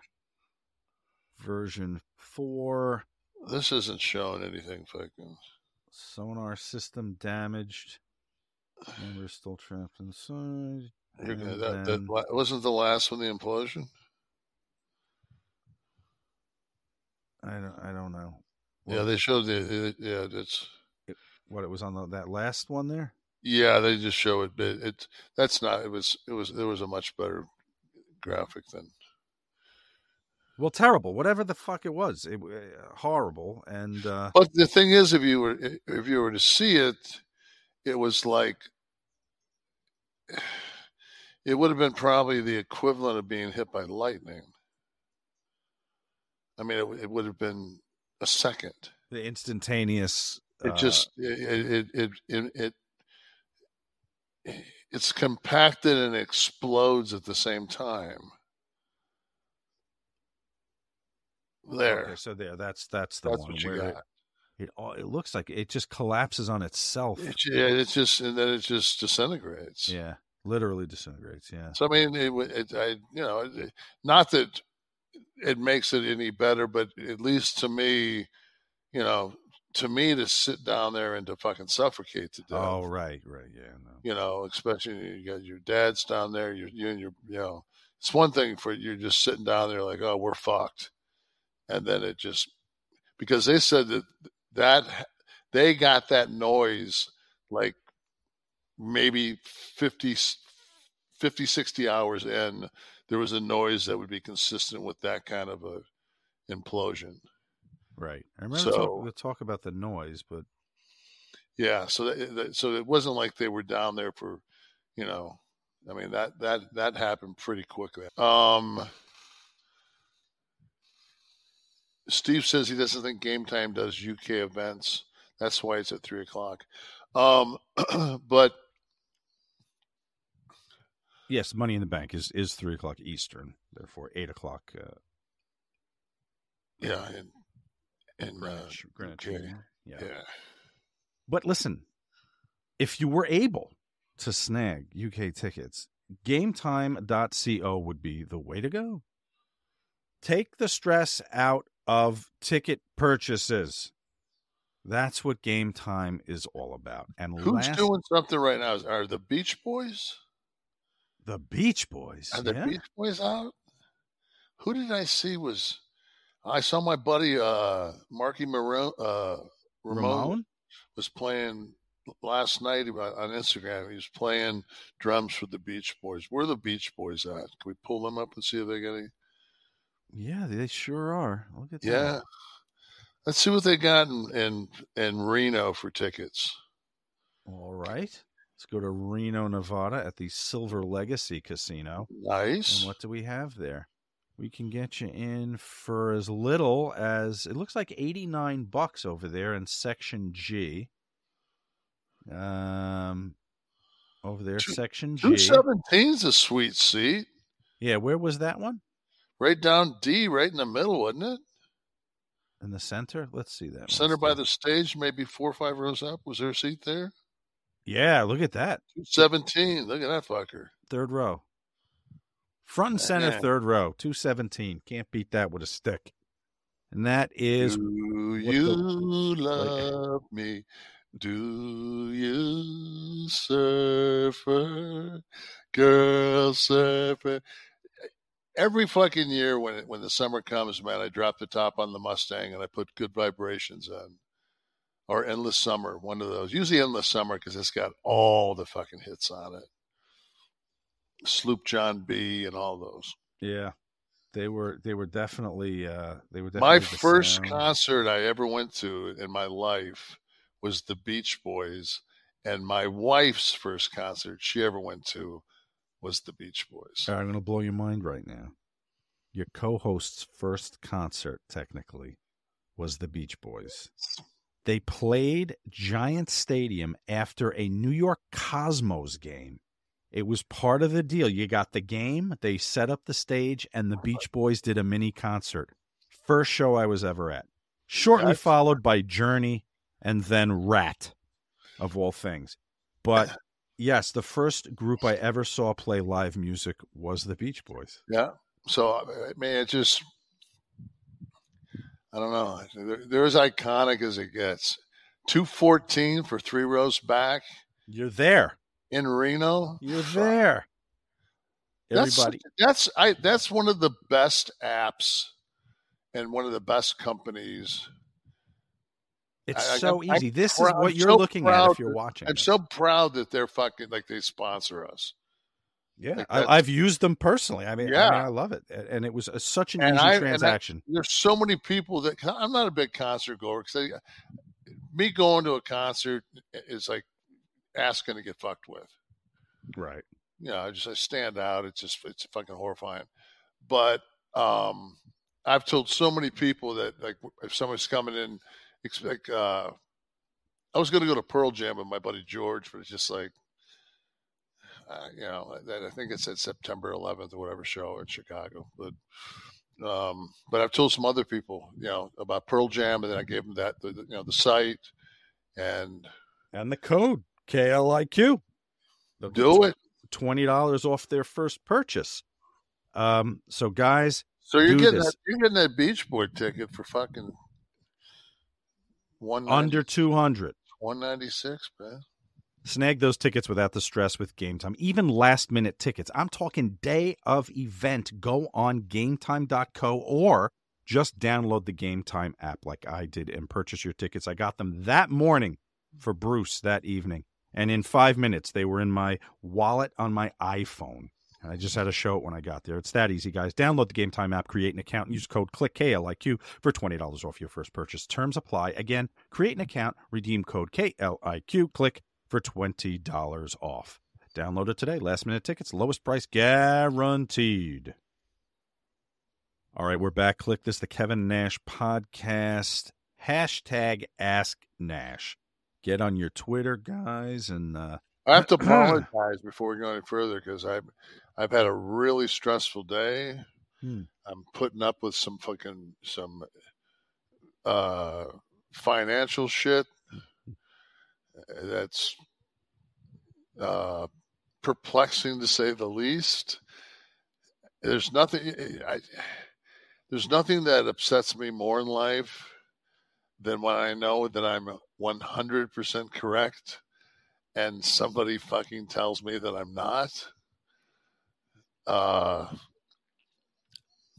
but why the apology? You feel that you, that your your singing voice was off earlier when you I just did, uh, think that I've been a prick tonight, but it's just like I also trained legs and I went heavy. And then it, it was rude of me to eat my burrito, but fuck, man, I'm like even right now, I, I just legs just kills me. Mm-hmm. So I'm just, I just, I, I, before everybody fucking, you know, talks about the burrito. yeah, yeah, you know, he gets goes crazy about shit. You know what? It's real fucking simple. If I annoy you, if I fucking have heat with you, A, I don't give a fuck. B, don't fucking watch. Don't fucking listen. Don't fucking and another thing, if you Don't wear my makeup in if you company. take the time to fucking type a comment on YouTube, that's more than three sentences. It ain't getting read by me. Okay? You can go into constitutional law, you can do whatever the fuck you want to do. If you can't fucking cover your shit in fucking three sentences, fuck off. And that's a heartfelt self- you're- apology from You're a eh? self-righteous motherfucker, and the only reason you're typing that long is a, you ain't getting no pussy. B, you ain't got no fucking friends. C, fucking your mom and dad got you locked in the basement. So I don't give a fuck. But to everybody else, I'm so Apology accepted. Thank you. Thank you for. Don't go too soft on us now. I mean, you know, I, Um, don't, I don't want to fucking ruin my fucking street, my street cred. Hashtag Ask Nash is how you get Adam, like Phil Cole did. And he said, Sean, please make sure Kevin sees this. I've got so many questions. Now, Steve, this is the pic I sent you the autographed photo of Oz. And I'm loving the inscription. You have to tell me if you did this for all of your autographs um, from Oz. Uh, if you have that, Steve, it says it's uh, first of all the, the the lovely the full length body shot, so that we got the the full robe. If you ever find that, you should hang on to that. It's gonna be worth a ton of money. Whoever fucking Conrad gave it to. Um, There's no place like home is the inscription. why wouldn't there be? Oh, brilliant! now, Phil, you- you- How fucking enthused do I look? Kevin, as soon as you get done taking this photo, you can take a dump. Thanks. That's like, can you imagine a company that says, "Here's your publicity picture that you're going to go out and sign, so we can get people excited On a- about you." on a on, on a fucking cinder block wall in the Mo, in the Mobile Civic Center. Oh, it's like those fucking, Fucking shots in the backstage at Madison Square Garden in 1977. The, hey, Bruno, stand against the wall and hold up the belt. And that was it. It was ever, in every uh, magazine. Uh, Marf Ashworth says, um, first person I remember moving the mic flag, removing the mic flag, was Kevin Nash. I recall Scott Hudson adding story to it in that NWO didn't get control of Nitro back in 97 or 98. Nash, thoughts on Hudson? He was the UK's prominent commentator with I always got along with Scott. Yeah. I thought that Scott was very cerebral. But once again, confirmation that uh, that the fans saw you removing the mic flag. Yeah, I, that thing it, it fucking pissed me off. Still does, as evidenced by. Well, now you have the headphone gimmick, but before that, uh, how about questions from the audience? Who's here? It Uh, didn't fit. It doesn't fit right on this fucking this shore. It's well, the rear, yeah, the rear ones just Yeah. kind of slide on. and what and my, my when I was using that, my my uh my my cord would go into that thing. Yes, you have to kind And of it- fold the cord. Yeah, and then it kept fucking Jimmy and my cord. My my so it was just like, after the second time I realized that that fucking cube was causing technical difficulties. but like that's another thing. Anybody that's gonna listen to this motherfucker on on on on, on Monday when it when it drops isn't gonna know that fucking I, I couldn't stay on the fucking air for more than two seconds for forty minutes.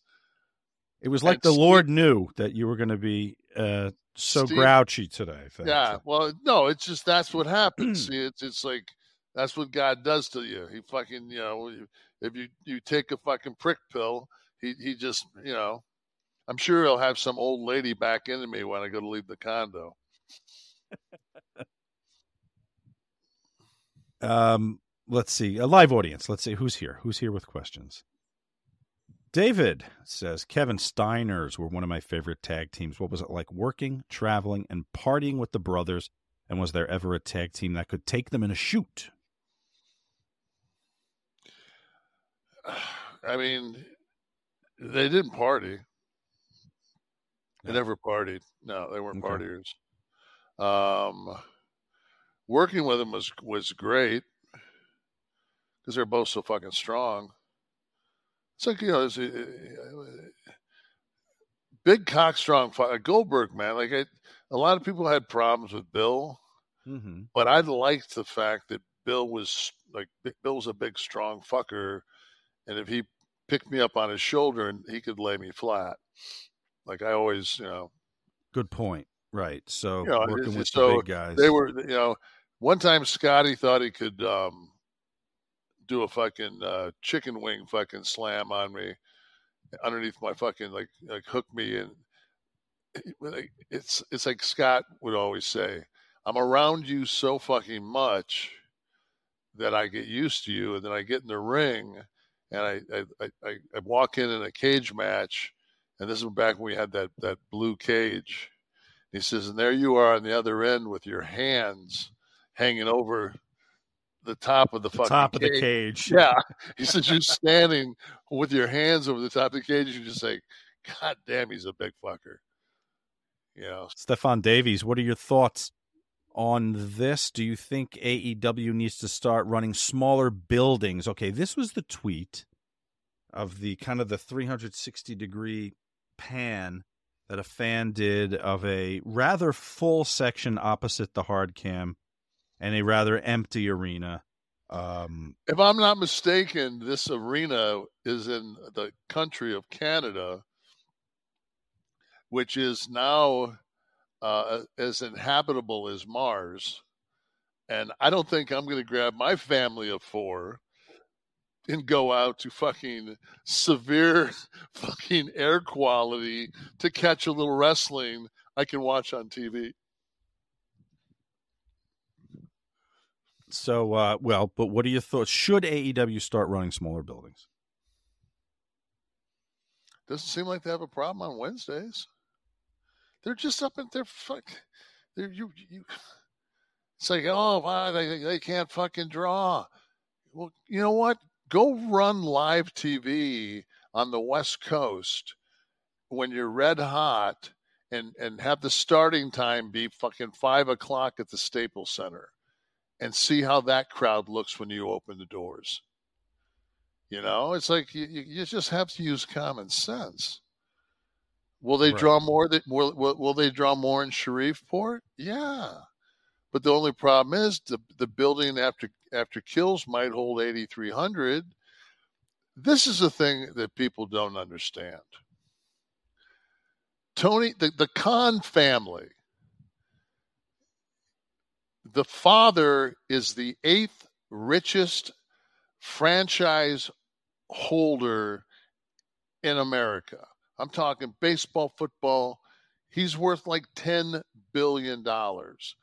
When you're worth $10 billion and you own the Jaguars and you own a premium fucking soccer team, you make a fucking call to the guy at the at the Toronto The arena, yeah. yeah, and you say, "Hey, you guys got anything? I'm, I, I'll fucking trade you this for that and this." It ain't like you're going in there barn barn burning and fucking. They don't give a fuck. They get enough people to shoot that. They couldn't give two shits. You don't have a roster with thirteen thousand people with six hours of TV if you're worried about cash. They Right. don't give a fuck. It's a completely different. It's no. There's a lot of leash. they- they- Tony's they got a lot of leash. To, yeah, to they could, they could, Yeah. they they they can do whatever the fuck they want to do. When you're that rich, you got fuck me money. They got fuck me money. Hey, Tony, the fucking house is a little fucking light. Fuck you. Fuck me. I don't care. Very good. Push good. them all over to one side. Very good. Fernham Schnavitz, you guys mentioned Tito Santana in the list of workers last show. Kev, what are your thoughts on Tito? I met him once after his WWF run. He was such a cool guy. Great. I, I am not a fucking bad. I couldn't say a bad word about Tito. I don't think anyone can. He was a class act. Fucking just he was just a class act of a human being. And a, and a fucking great hand. Yes. Definitely in his time, definitely. Uh, Yeah, na- na- name a bad name, name a bad Tito match. Oh, there's not one. Name somebody that Tito dropped on his head trying to get a fucking Japanese move in. Oh, wait, there's not one. Questions from the audience? Anyone else have anything to say to Kevin while we're here? Too Hard and Fierce says, Who was a great hand that you never hear fans talking about, and your favorite memory of that person, if you have one? So, first, a great hand that doesn't get the credit, maybe.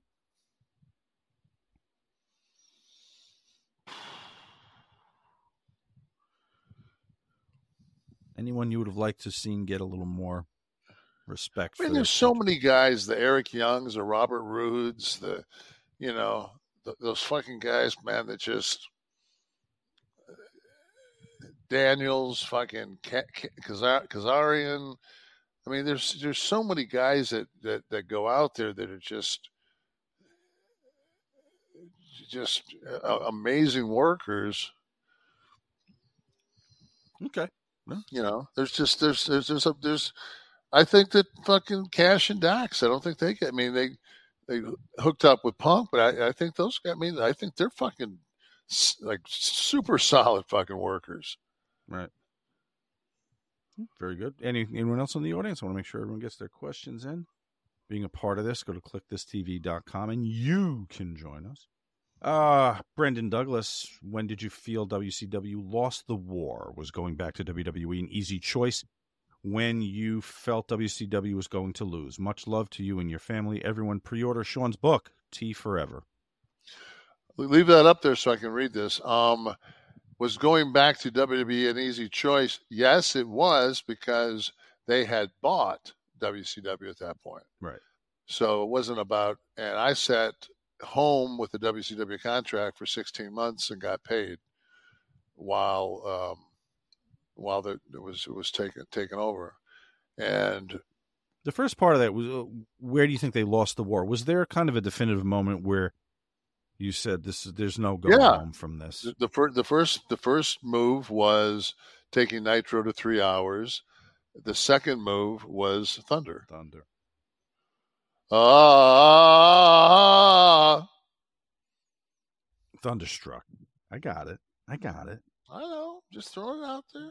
Sullivan was putting you over very publicly this weekend at uh, the uh, the ad free shows gimmick that they do the uh, the Top Guy weekend where Uh-huh.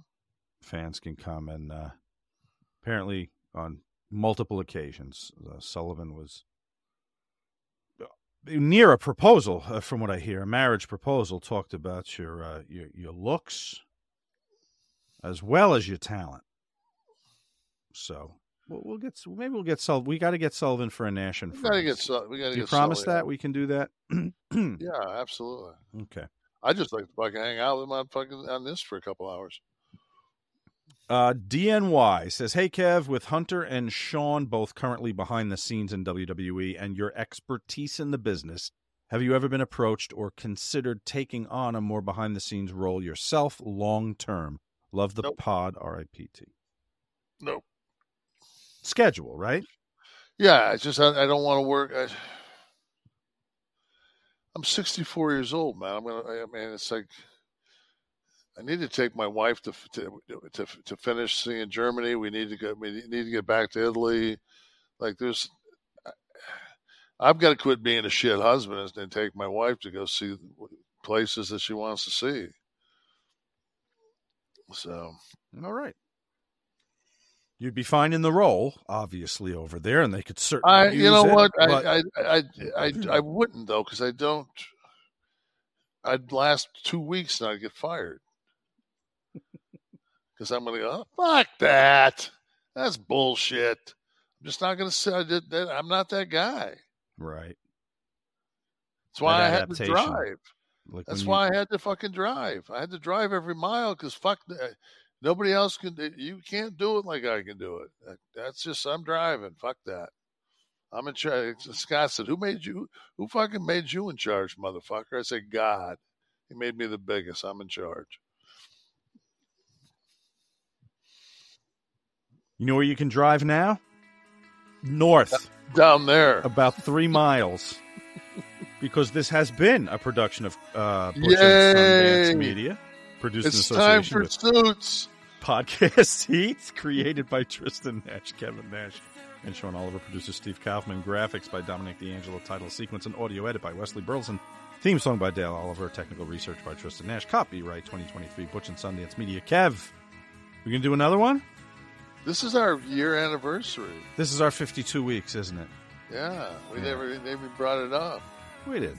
What are what are anniversaries? What are they? Another day. Well, we're going to do something for a hundred. We said, right? I just want to say this. Why do birds suddenly appear every time, Sean, you are near? Just like me, they long to be close to you. But that's a Burt Bacharach, isn't it? The Carpenter sang it, but did, did Burt Bacharach? It that? could be. It would be consistent with him, sure. Yeah, he might. I don't know. I'm going James Taylor next week. To another year. To another year. Cheers. Salute.